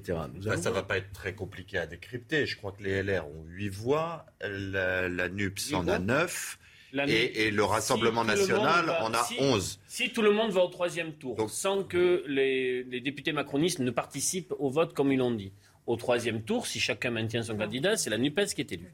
Si euh, le LR retire son candidat en troisième tour, ils seront arbitres. Non, mais attendez, le Non, ça, c'est mini-scandale, c'est que Éric Coquerel, j'ai rien contre lui, mais qu'on ait écarté Valérie Rabault, socialiste, que j'ai souvent interrogé, qui est une femme de qualité, qui connaît très bien ses dossiers, et quand la gauche nous dit ah il faut des femmes, il faut des femmes, et privilégie Éric Coquerel, bon voilà. Voilà, peut-être qu'il va quand même falloir se dire qu'il faut des hommes aussi, parce que...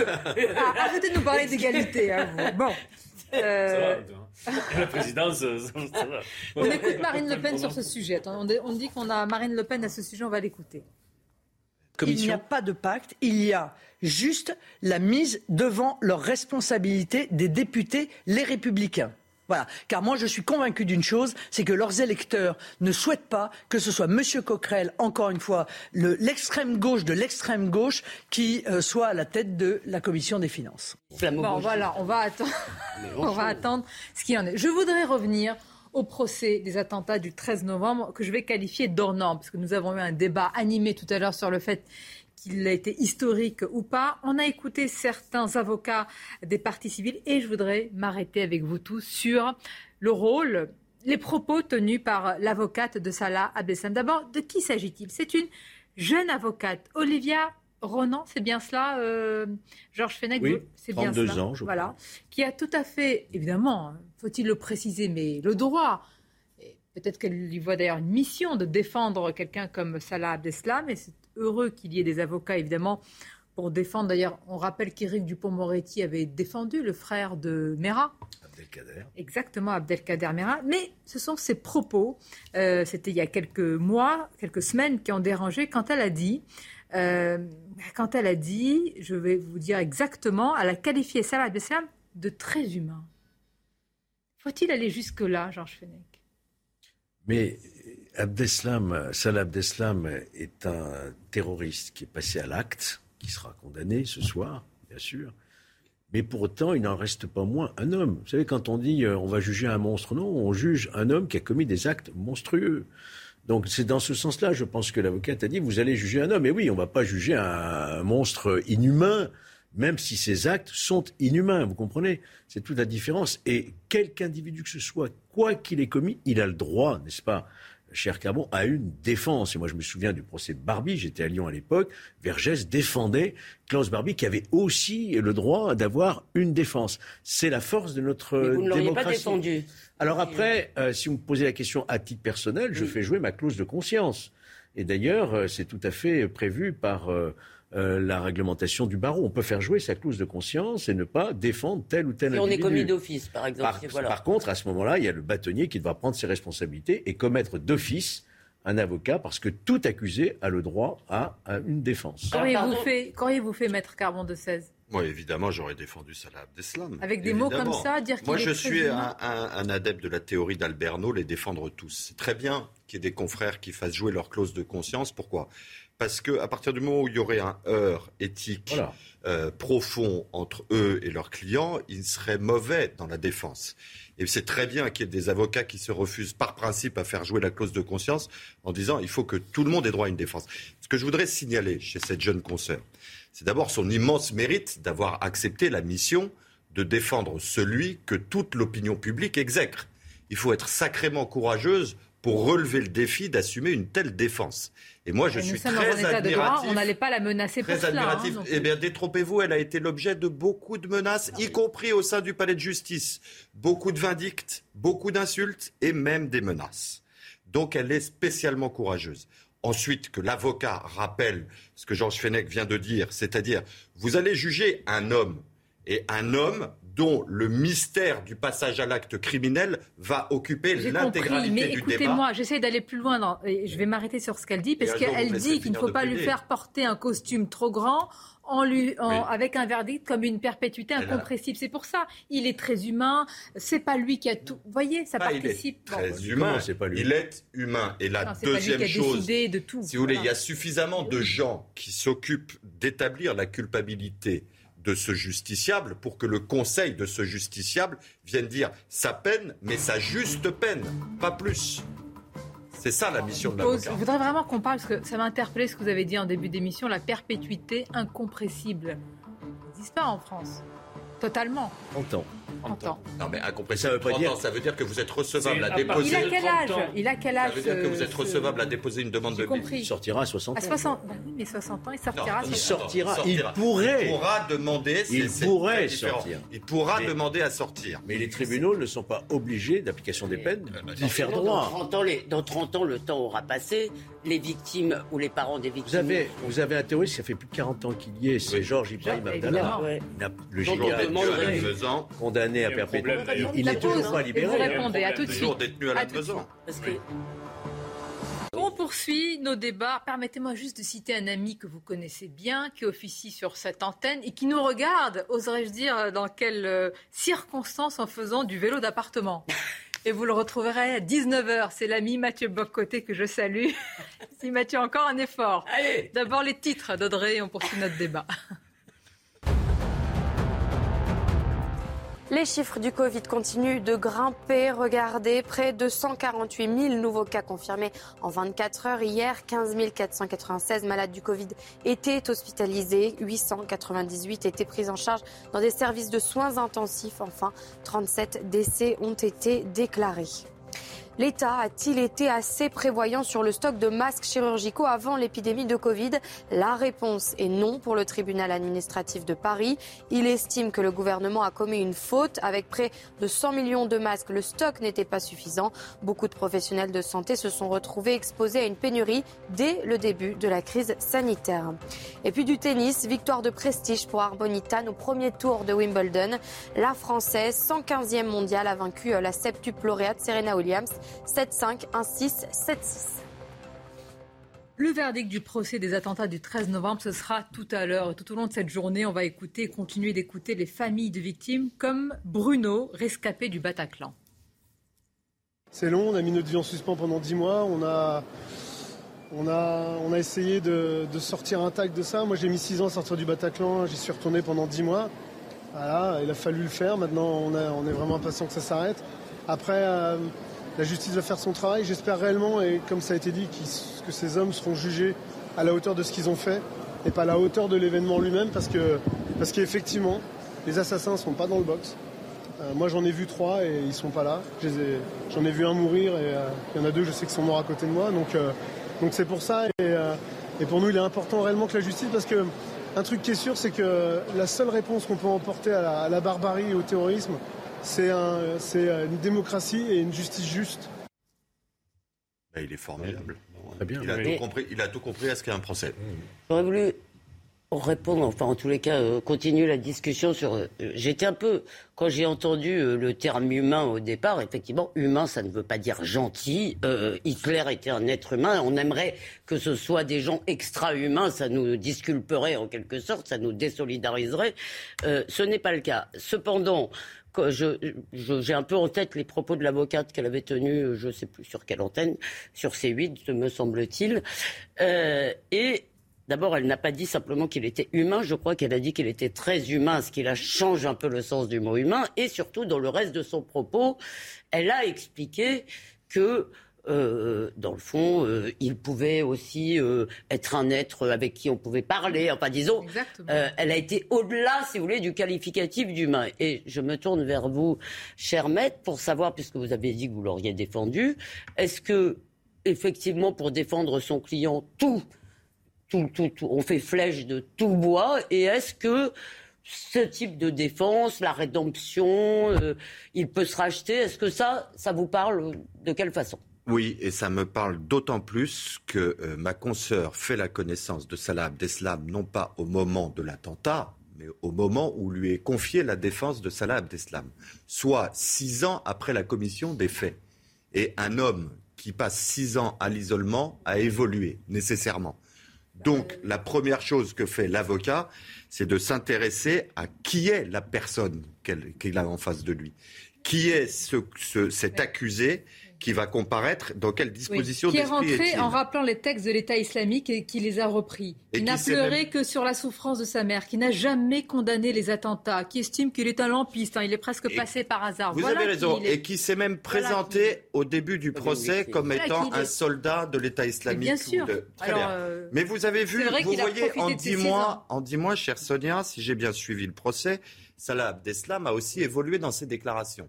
D'abord en disant qu'il avait renoncé à commettre. Mais c'est peut-être de la stratégie, mais vous voyez, ça, ce que vous êtes en train de dire, c'est l'immense difficulté de l'office du juge. C'est toute la noblesse du juge, c'est d'apprécier la sincérité des déclarations des accusés. L'accusé euh, déclare-t-il, euh, en présentant ses excuses, que euh, c'est le cas par une unique opportunité pour attirer vers lui de la clémence euh, ou, le déclare-t-il parce qu'il y croit. Et l'immense difficulté du juge, c'est d'apprécier cette sincérité. L'immense difficulté de l'avocat, c'est contre tous. L'immense difficulté de l'avocat contre tous, c'est précisément tout le monde étant convaincu de l'absence totale de sincérité et même de la duplicité de son propre client, c'est de faire passer que c'est quand même possible de réfléchir pendant dix mois de procès et de changer de qu'il n'a pas de sang sur les mains. Mais le verdict, euh, le verdict ce côté euh, humain, humaniste humain, moi je dirais que cette euh, Salah d'Eslam est un homme qui, par la barbarie de ses actes, s'est exclu de la communauté des hommes. D'ailleurs, moi, c'est la façon dont je vois les choses. D'ailleurs, quand il est condamné, il est condamné à de la réclusion, il est reclus. C'est-à-dire qu'il est mis à l'écart de la communauté des hommes. Et vous savez, je pense aux, hommes ordinaires de Christopher Browning, cet historien qui a étudié un bataillon de SS, c'était vraiment des des bons pères de famille, en quelque sorte. C'est ça qui est euh, Avec Hitler, le nazisme est tombé. Là, euh, l'islamisme, il continue. Ah oui, vous avez raison. Et ça, c'est une immense différence. Bien sûr. On peut pas. Voyez, vous. Oui, mais la manière dont ce procès euh, a, instruit, s'est déroulé, c'est aussi une réponse aux terroristes en disant chez nous, ça se passe comme ça. Oui, voilà ce qu'est l'état de droit. Mais ils sont là pour mourir. Mais oui, mais il me semble que c'est quand même aussi une manière de lutter face au terrorisme que, que, de, que de mener ce type mourir, de procès de cette manière-là. Monsieur Dartigol, qu'est-ce que quelqu'un qui est prêt à mourir peut faire d'un ah, procès ah, il n'était pas prêt à mourir, à l'évidence. Je parle, moi, de la bataille idéologique face à Je parle de la bataille idéologique. Visiblement, Salah Abdeslam, visiblement, n'était pas prêt à mourir puisqu'il comparait vivant dans le box. Bien sûr. Ça, c'est la première chose. mais les autres encourir, vous savez, encourir 30 ans, c'est pas neutre. Enfin, juste une dernière chose. Ne confondez pas euh, euh, euh, ce qu'est le désir, même inconscient, de vengeance que traduit un tel procès et la lutte contre l'islamisme. Là, on juge des gens. Ceux qui luttent contre l'islamisme, ce sont nos services sur le terrain ce sont euh, nos armées euh, au Mali. Moi, je ce pense sont, que ce sont les citoyens eux, aussi. Nos professeurs aussi, peut-être. La menace vous en faites. Mais là où je vous rejoins, c'est croire qu'un procès a une vertu pédagogique pour quelqu'un de déterminé c'est une vue de l'esprit. Ah, c'était ma question. Oui, mais à l'échelle de la société, c'est Pardonnez-moi. Sandra Buisson, elle nous attend devant la cour euh, spéciale d'assises de Paris. J'ai beaucoup de questions. Sandra, d'abord, sur l'attitude des familles de victimes. Ça, c'est important. Avant le verdict, on a entendu tout à l'heure Patrick Jardin qui lui dit Vous aurez ma haine. D'autres sont dans une démarche et une optique très différente. Il faut respecter évidemment chacune de ces attitudes. Mais qu'est-ce qu'elles attendent de manière générale, ces familles aujourd'hui, Sandra? Alors sur cette peine maximale requise par euh, le parquet, donc cette perpétuité avec une période de sûreté euh, incompressible, il y a euh, vraiment des avis tout à fait divergents. Il y a d'abord, on peut rappeler les propos d'Olivier, rescapé du Carillon, qui estime qu'il faut enfermer à vie Salah Abdeslam. Je cite le séparer de la société qui a souffert et continue de souffrir parce que la société doit se protéger, dit-il. À l'inverse, pour euh, Georges Saline, le père de Lola, décédé au Bataclan, eh bien, cet homme retient euh, que si Salah Abdeslam a exprimé euh, des regrets pour la souffrance des victimes, il a refusé de condamner l'État islamique et les attentats, mais il ne souhaite pas l'application de cette peine maximale. Je ne suis pas pour qu'on enterre les gens vivants, a-t-il expliqué. Je suis pour qu'on laisse une place à l'espoir, à l'éducation, à la réinsertion. Et puis, il y a ces mots de, Bruno que vous avez écouté tout à l'heure, escapé du Bataclan, qui espère qu'ils seront jugés pour ce qu'ils ont fait, euh, qui constate que les assassins eux-mêmes ne sont pas euh, dans le box. Et c'est ce que Prou a acclamé Salah Abdeslam très tôt dans ce procès. Il estime qu'il serait incompréhensible de le condamner à la peine maximale, comme celui qui a commandité ces attentats par exemple Oussama Attar, contre lequel le parquet a requis cette même peine de perpétuité incompressible. Sandra, il y a aussi la question de l'après, parce que c'est aussi, quoi qu'on en pense, une page qui va se refermer après le verdict pour les familles? Ça peut être aussi un vide abyssal euh, à combler. Oui, effectivement. Alors, euh, ce procès, c'était une attente, la ligne d'horizon pour euh, les victimes et les familles de victimes depuis euh, les attentats. Ça a été aussi une épreuve pour eux, ces, dix mois où il a fallu retourner dans l'enfer de ce qu'ils ont vécu ce 13 novembre 2015. Et pour certains, ils ont mis complètement entre parenthèses leur vie pendant ces dix mois de, de procès. Mais il y a aussi toute une communauté qui s'est créée, des liens très forts qui se sont liés entre les victimes, les parties civiles, mais aussi avec certains avocats et même des avocats de la défense. Il y a aussi ces liens qu'ont pu tisser certaines parties civiles avec les trois accusés qui comparaissaient libres. D'ailleurs, ils les ont emmenés euh, de nuit, une fois, euh, se rendre devant le Bataclan sur la stèle du euh, souvenir. Et donc, il y a cette peur du vide après ce procès. Il faut inventer l'après. C'est ce qu'a expliqué le président de Life for Paris. Il explique qu'il faut maintenant se défaire un petit peu de ce statut de victime s'en défaire euh, davantage pour euh, eh bien, débuter une, vie euh, différente. Il ne faut pas exclure qu'il y ait une suite judiciaire à ce procès puisque les accusés peuvent toujours faire appel ainsi que, le parquet. Et puis donc pour gérer ce passage, cette transition vers l'après-procès, eh le numéro d'assistance aux victimes et aux parties civiles restera en vigueur jusqu'à cet été. Merci beaucoup Sandra, en duplex de la Cour d'assises spéciale de Paris. On va vous retrouver tout au long évidemment de l'après-midi sur notre antenne et au moment très important du verdict. Georges Fenech s'y appelle, c'est reparti. Toute la machine est repartie. Absolument, ça repart euh, dès le point de départ. Il faut tout recommencer, c'est-à-dire euh, voilà un procès euh, depuis la personnalité, les faits. Ce ne sont pas d'ailleurs les mêmes juges, hein, puis ce sont les juges de la cour d'appel qui vont juger. Moi, simplement une toute petite réflexion. Euh, je suis un peu surpris quand même de ce débat sur la, peine perpétuité, la perpétuité incompressible dans ce procès. À ma connaissance, ce débat n'a pas eu lieu, par exemple, pour Pierre Baudin, dit Pierrot le Fou, qui a été condamné à cette peine, ou pour Guy Fourniret, qui a été condamné aussi à cette peine. Je n'ai pas, le souvenir qu'il y ait eu un débat, peut-on condamner un homme à une telle peine? Et là, pour une affaire aussi grave, aussi barbare, etc., moi, je trouve ça vraiment extraordinaire que des familles, des victimes comme Georges Saline, le père de Lola, euh, aient ce raisonnement. Je trouve c'est admirable. Et savez-vous qu'il y a des associations de victimes du terrorisme dans la plus grande discrétion qui vont dans les prisons, les rencontrer, les terroristes, pour engager une sorte de compréhension et de dialogue, etc. Moi, je trouve ça admirable. Je ne sais pas si je serais capable de le faire si ça me touchait personnellement. est-ce que, Il y a une résilience extraordinaire. Mais est-ce qu'il ne doit pas rester, dans le fond, aussi un noyau incompressible, d'incompréhensible en quelque chose, en quelque sorte Est-ce qu'on peut prétendre, si vous voulez, avoir une compréhension parfaite de quelque chose qui est le mal, qui nous échappe quand même euh, complètement? Je reparle du nazisme sans vouloir faire euh, l'équivalence. si vous voulez, il y a eu des milliers de livres, des milliers de travaux sur le nazisme. Il y a toujours quelque chose un noyau dur, incompressible. Et pourtant, je me rappelle euh, une expérience qui avait été tentée avec des enfants. Euh, alors là, c'était des enfants hein, de déportés qui étaient allés parler avec des enfants de nazis. Voilà. Je ne sais pas moi non plus si j'en aurais été capable. Un autre euh, rescapé du Bataclan, c'est Victor Roy. C'est important d'écouter leurs mots. Vous avez vu que ce sont des attitudes, des visions différentes. Écoutons-le. Dans quelques instants, c'est bon. Ça avait commencé par une provocation en rappelant qu'il reste un soldat de l'État islamique, euh, qu'il avait été, euh, je crois, alors je sais plus quels, étaient les mots exacts, mais qu'il euh, n'était pas un chien, qu'il avait été plus ou moins traité comme ça. je pense qu'il ne faut pas être dupe de tout ça. ils ont rappelé, voilà, que globalement, ils restaient, ils adhéraient toujours à la même idéologie. L'islamisme, j'ai du mal à croire qu'ils puissent faire acte de repentance, même s'ils ont, pour certains, voulu s'excuser. Je pense que voilà, la Cour ne doit pas être dupe. Victor Ward, très différent. Vous entendez des autres. Je me souviens, je l'avais reçu à la radio et lui était dès le départ. Mais jamais, ça ne pourra pas changer. C'est une idéologie ancrée en eux. C'est une conviction. Il faut la combattre, etc. Ah, vous savez, la déradicalisation, euh, ça n'a ah, pas donné de très brillants résultats. Mais il me semble que vous allez me corriger qu'il y a encore une zone d'ombre sur Abdeslam, il a eu deux versions sur le fait que sa ceinture, il ne l'avait pas utilisée. Dans un cas, il a dit j'ai pas voulu, j'ai pas voulu tuer, il l'a dit un jour. Hein. Et dans l'autre, elle n'a pas marché. C'est son système de défense, puisque il a dit, je, une troisième. Je, me suis, je me suis désisté, donc je n'ai pas voulu. En réalité, vous connaissez le dossier, euh, euh, les experts qui ont regardé, qui ont examiné ce gilet, ont parlé d'un dysfonctionnement de la mise à feu. D'accord.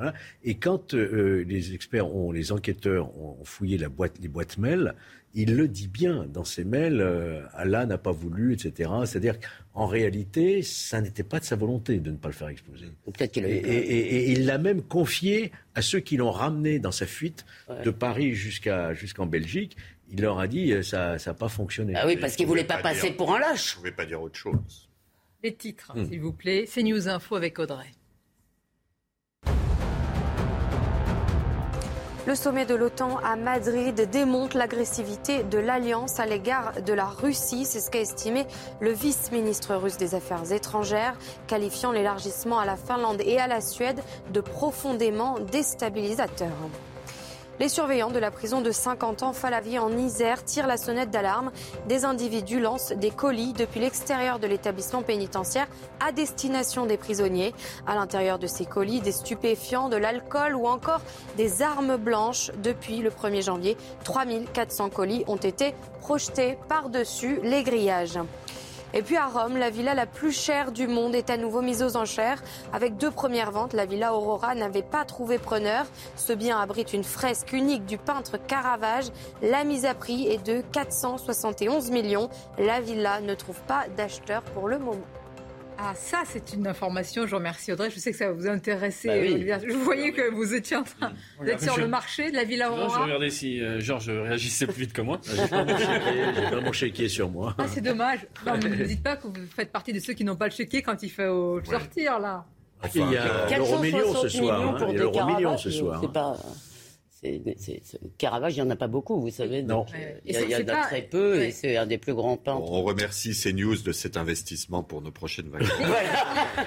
J'avais d'autres sujets à vous soumettre, mais on n'a pas le temps, mais je voudrais quand même en parler parce qu'hier, chaque jour, je vais, enfin, on va, les caméras de CNews, on va dans un quartier de Paris pour constater euh, la propreté, euh, la sécurité, le vivre ensemble. Exactement. Alors hier, on était au Champ de Mars, on s'est déplacé pas très loin, hein, à quelques, même pas un kilomètre, au Trocadéro insécurité permanente, on n'a pas le temps. Mais je disais à chaque fois, pour l'image de la France, de notre pays, des touristes qui viennent et qui ont envie de prendre une photo là-bas, au moment où ils vont prendre la photo, hop, subtiliser leur portable, leur portefeuille, etc. Eh oui, mais voilà. Les supporters anglais.